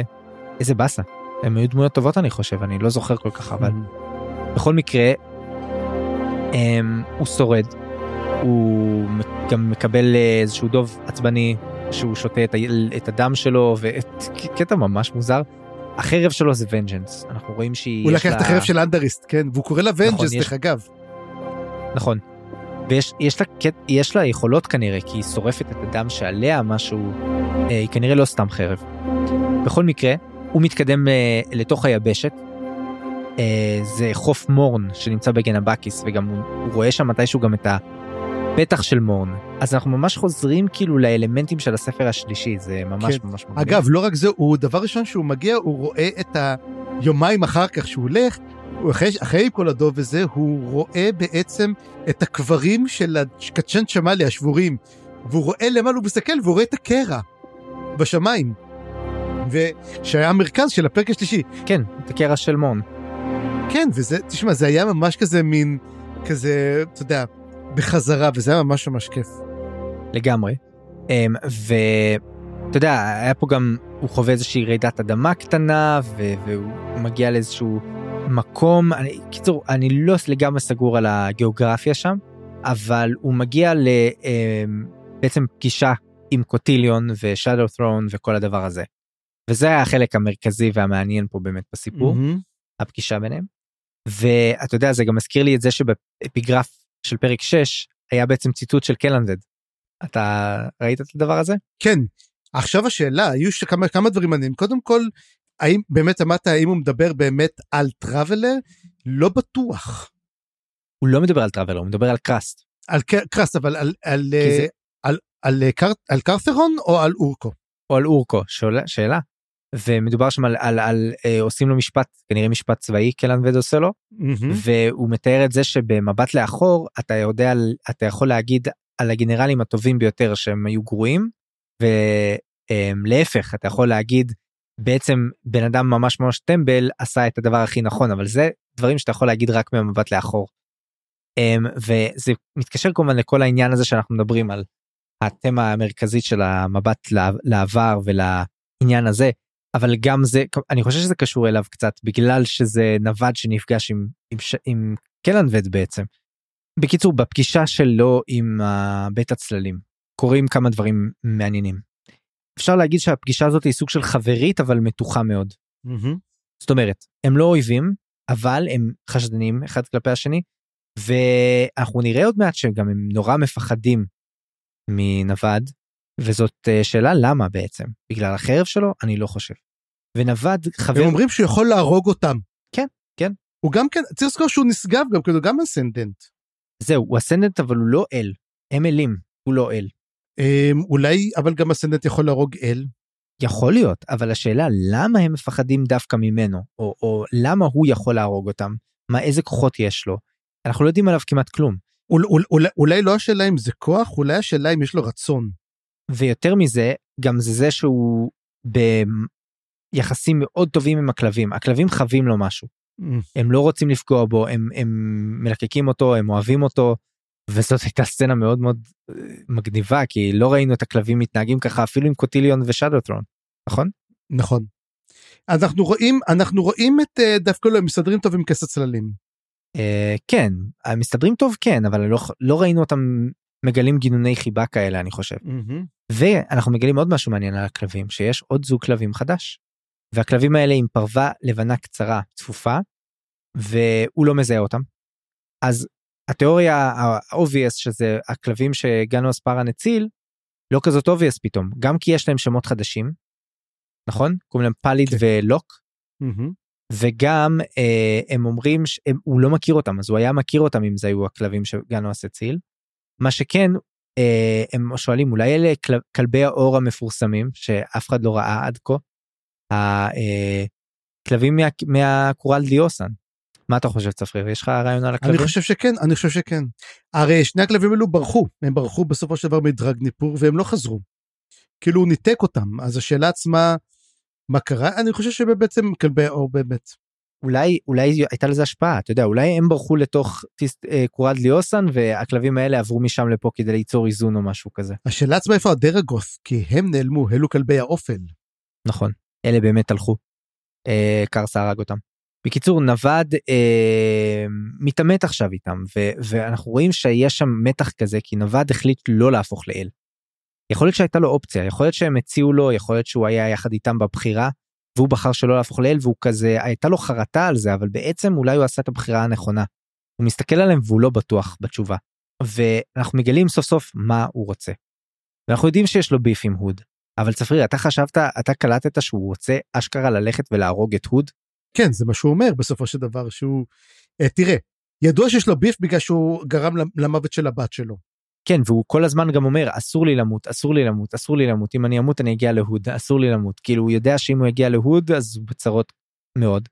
אבל מצד שני הוא גם רוצה להרוג את הוד וזה כבר משהו אתה יודע, בין אה, הוא רוצה להגיע להוד בתנאים שלו. בוא נדבר כך. ומסתבר שלא רק שהם לא מתכוונים להפריע לו קוטיליון ושאדות'רון אלא להפך הם בקטע דווקא הם אומרים לו יאללה מצוין יופי לך ואני חושב לעצמי כל הזמן רגע שדות'רון נפגש עם הוד כל כך הרבה פעמים כבר לא יודע אם הרבה אבל לפחות כמה פעמים. הם עובדים ביחד הם זוממים ביחד ובעצם הוא מאחורי הגב הוא זומם. אה, אתה יכול לדמיין זה לגמרי, זה, זה- לגמרי כלנבד, סליחה. אני אני לא באמת מופתע אבל אה, היה פה גם התערבות של מאהל שכנראה מאהל אה, הטביע את הספינה. והם הם אלה שהביאו לו את הדוב אבל הוא שואל אותם תגידו אתם קשורים לספינה שלי שטבע עכשיו והכל מסתדר פה יותר מדי טוב לתוכניות שלכם. והם אומרים לו לא לא מה פתאום מה פתאום זה היה זה היה מש... לא פתאום מסתבר שזה היה מאייל אבל ברור שאולי הם אמרו למאייל לעשות את זה או לפחות הם היו קשורים ל- לרעיון הזה. לא, לא, מ- מייל עשה את זה בעצמו. אה. הם מבינים שמייל עושה את הכל כדי לעכב את, אה, את, את טראבלר. ואז הוא אומר, ואז הוא אומר, למה הוא רוצה אבל לעכב אותו? כי הוא לא רוצה שיהרוג את הוד כל כך מהר. למייל יש תוכניות להוד. עכשיו, יכול להיות שדרך אגב, האיש עם השיער האפור זה, זה, זה מייל. זה יכול להיות באג. אתה זוכר שהיה לו שיער אפור? היה לו שיער אפור. וואלה טוב וואו תשמע אני אוהב גם את זה אני אני אוהב גם את זה כי אני אוהב את באג אני רוצה לראות את באג. אז מה שקורה, הוא רוצה, יש לו תוכניות. אגב, יכול להיות שגם נפגשים עם מייל גם כן, בגלל זה הם יודעים שמייל קרצק את הספינה. יכול להיות שהוא גם הבן אדם הרביעי, יכול להיות שהוא זה שמטפל פה מאחורי הקלעים. מייל, אנחנו מתחילים לשים לב, תופס אה, יותר ויותר תפקיד, הוא גם לוקח, אפשר להגיד אפילו שהוא מנהל את המאבק נגד האל הנכה. הוא ממש לוקח את זה, ויכול להיות שהוא מארגן את הקואליציה, בגלל זה הוא מפגיש בין שדוסרון ל... אתה יודע, בין שדו ת'רון לבין אדג' ווקר בכלל, מישהו שונא אותו בעולם. בכלל עם הוד, הם יוצרים ממש קואליציה. ולכן הוא אומר, אל תהרוג עדיין את הוד, הוא, הוא, בגלל זה הוא, הוא, בגלל זה הוא כנראה הפליג לאיפשהו. עכשיו השאלה, לאיפה הוא התכוון להפליג? האם לקורל? כנראה, כי זאת עיר נמל. אז כנראה הוד נמצא בקורל, או אנחנו ראינו כבר שהוד יושב כנראה בדרוג'יסטן, ונמצא, ואומר לה, אומר לגז, תן גז ותתחיל להרוג אנשים. ואנחנו רואים בעצם איך כל הדרכים נפגשות בדרוג'יסטן, וגם כן כנראה עוד, אנחנו בוא נדבר על, על מי עוד עומד להגיע לדרוג'יסטן, שזה בכלל, בכלל סיפור לא נורמלי. כן בכלל יהיה כיף ושמח. שמע לא באמת אה, לא חשבתי על הכיוון הזה וזה מגניב. אז בוא נמשיך באמת עם, עם נווד לחלק האחרון שבאמת היה כזה קטע מוזר. הוא מגיע לשבט אה, שנקרא שבט הקינדרו שזה שבט פרוטו דרוי כזה של של העמים הילידיים המקוריים של אה, דרוג'יסטן נכון העם מהמם. העם- העם הדרו. כן, יש להם את הדרואים ואת הגדרובים, אלו שני עמים שבעצם מתיישבים בדרוג'יסטן. והסיפור דבר ראשון זה שיש להם מילות ברכה מוגזמות לחלוטין הם כאילו יש להם מין אתה יודע כמו שאתה מתקין אפליקציה או משחק או משהו ויש לך את ה-TOS את ה... אה, לא אה, EULA את ה-End User כן. License Agreement שאתה צריך לקרוא ולהגיד אני מסכים שאף אחד לא קורא את זה. כן, זה, אז זה מה שאתה קורא כשאתה מגיע לשבט הזה אתה מקבל את ה...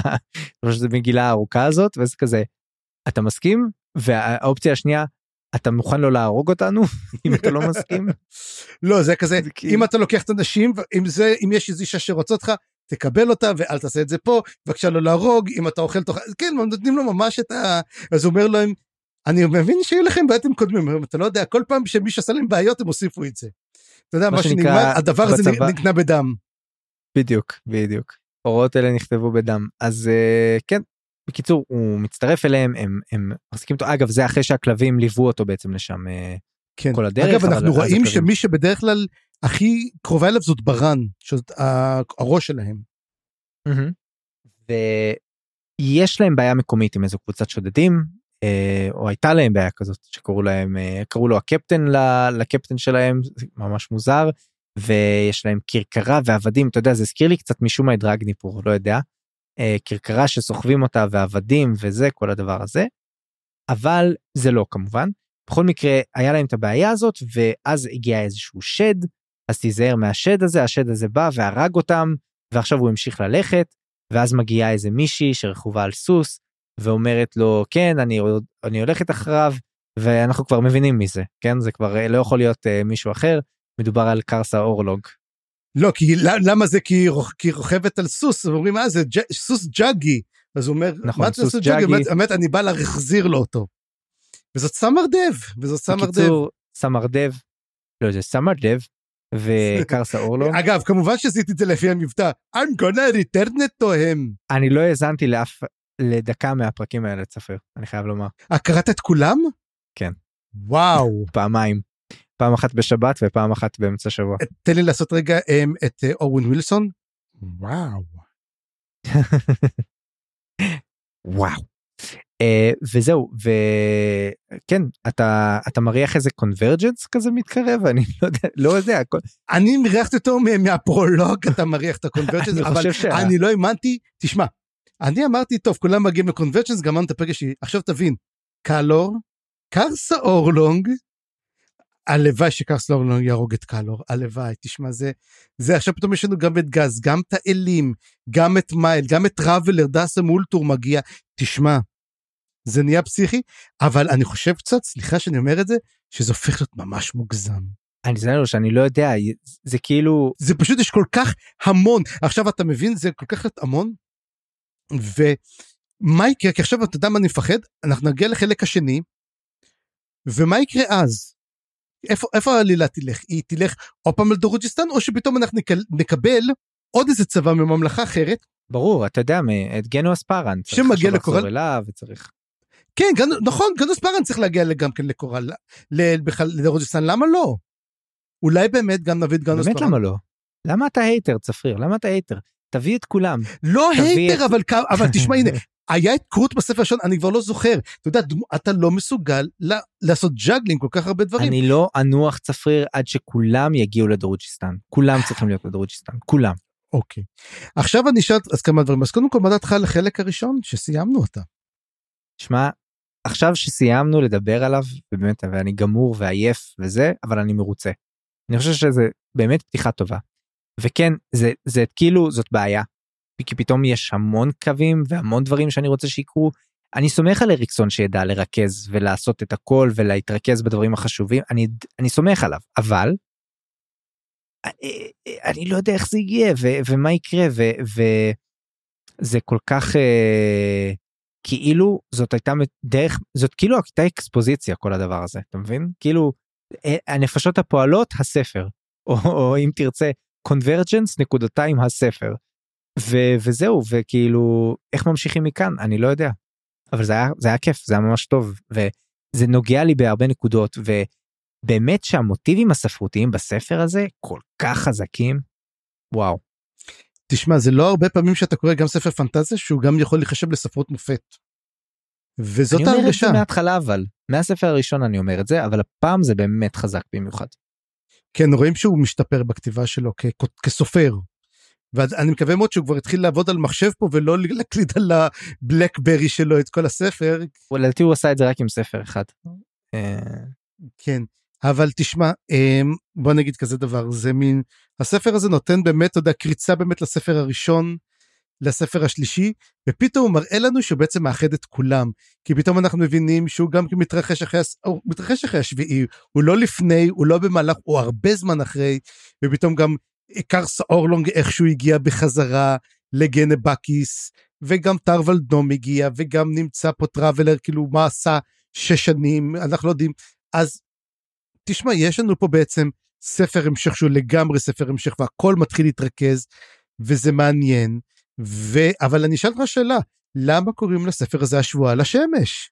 אה, וואו, לא חשבתי על זה עד עכשיו. אה, בגלל זה אני, אני אוהב להתקיל. אה, אה, אתה יודע למה? Hmm?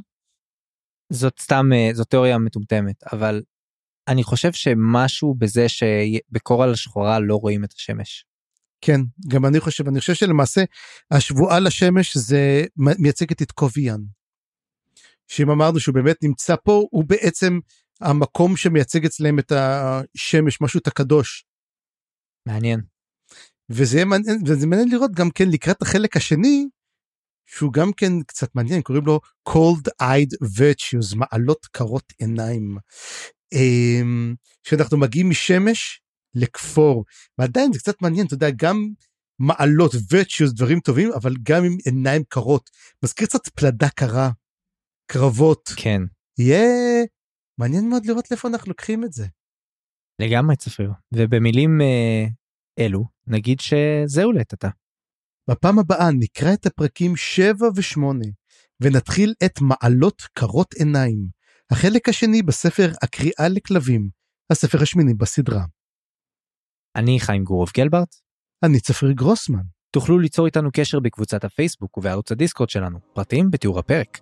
ואם אהבתם מה ששמעתם, דרגו את הפודקאסט באפליקציית הפודקאסטים החביבה עליכם, ובבקשה ספרו עלינו לחברים. תגרמו להם לקרוא קצת מעלזן. עריכה וסאונד חיים גורוב גלברט.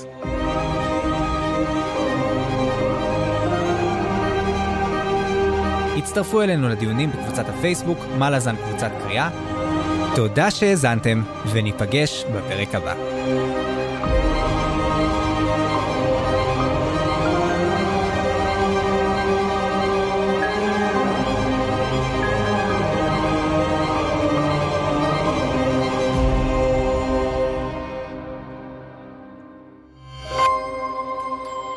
היזיון, הסכתים פנטסטיים.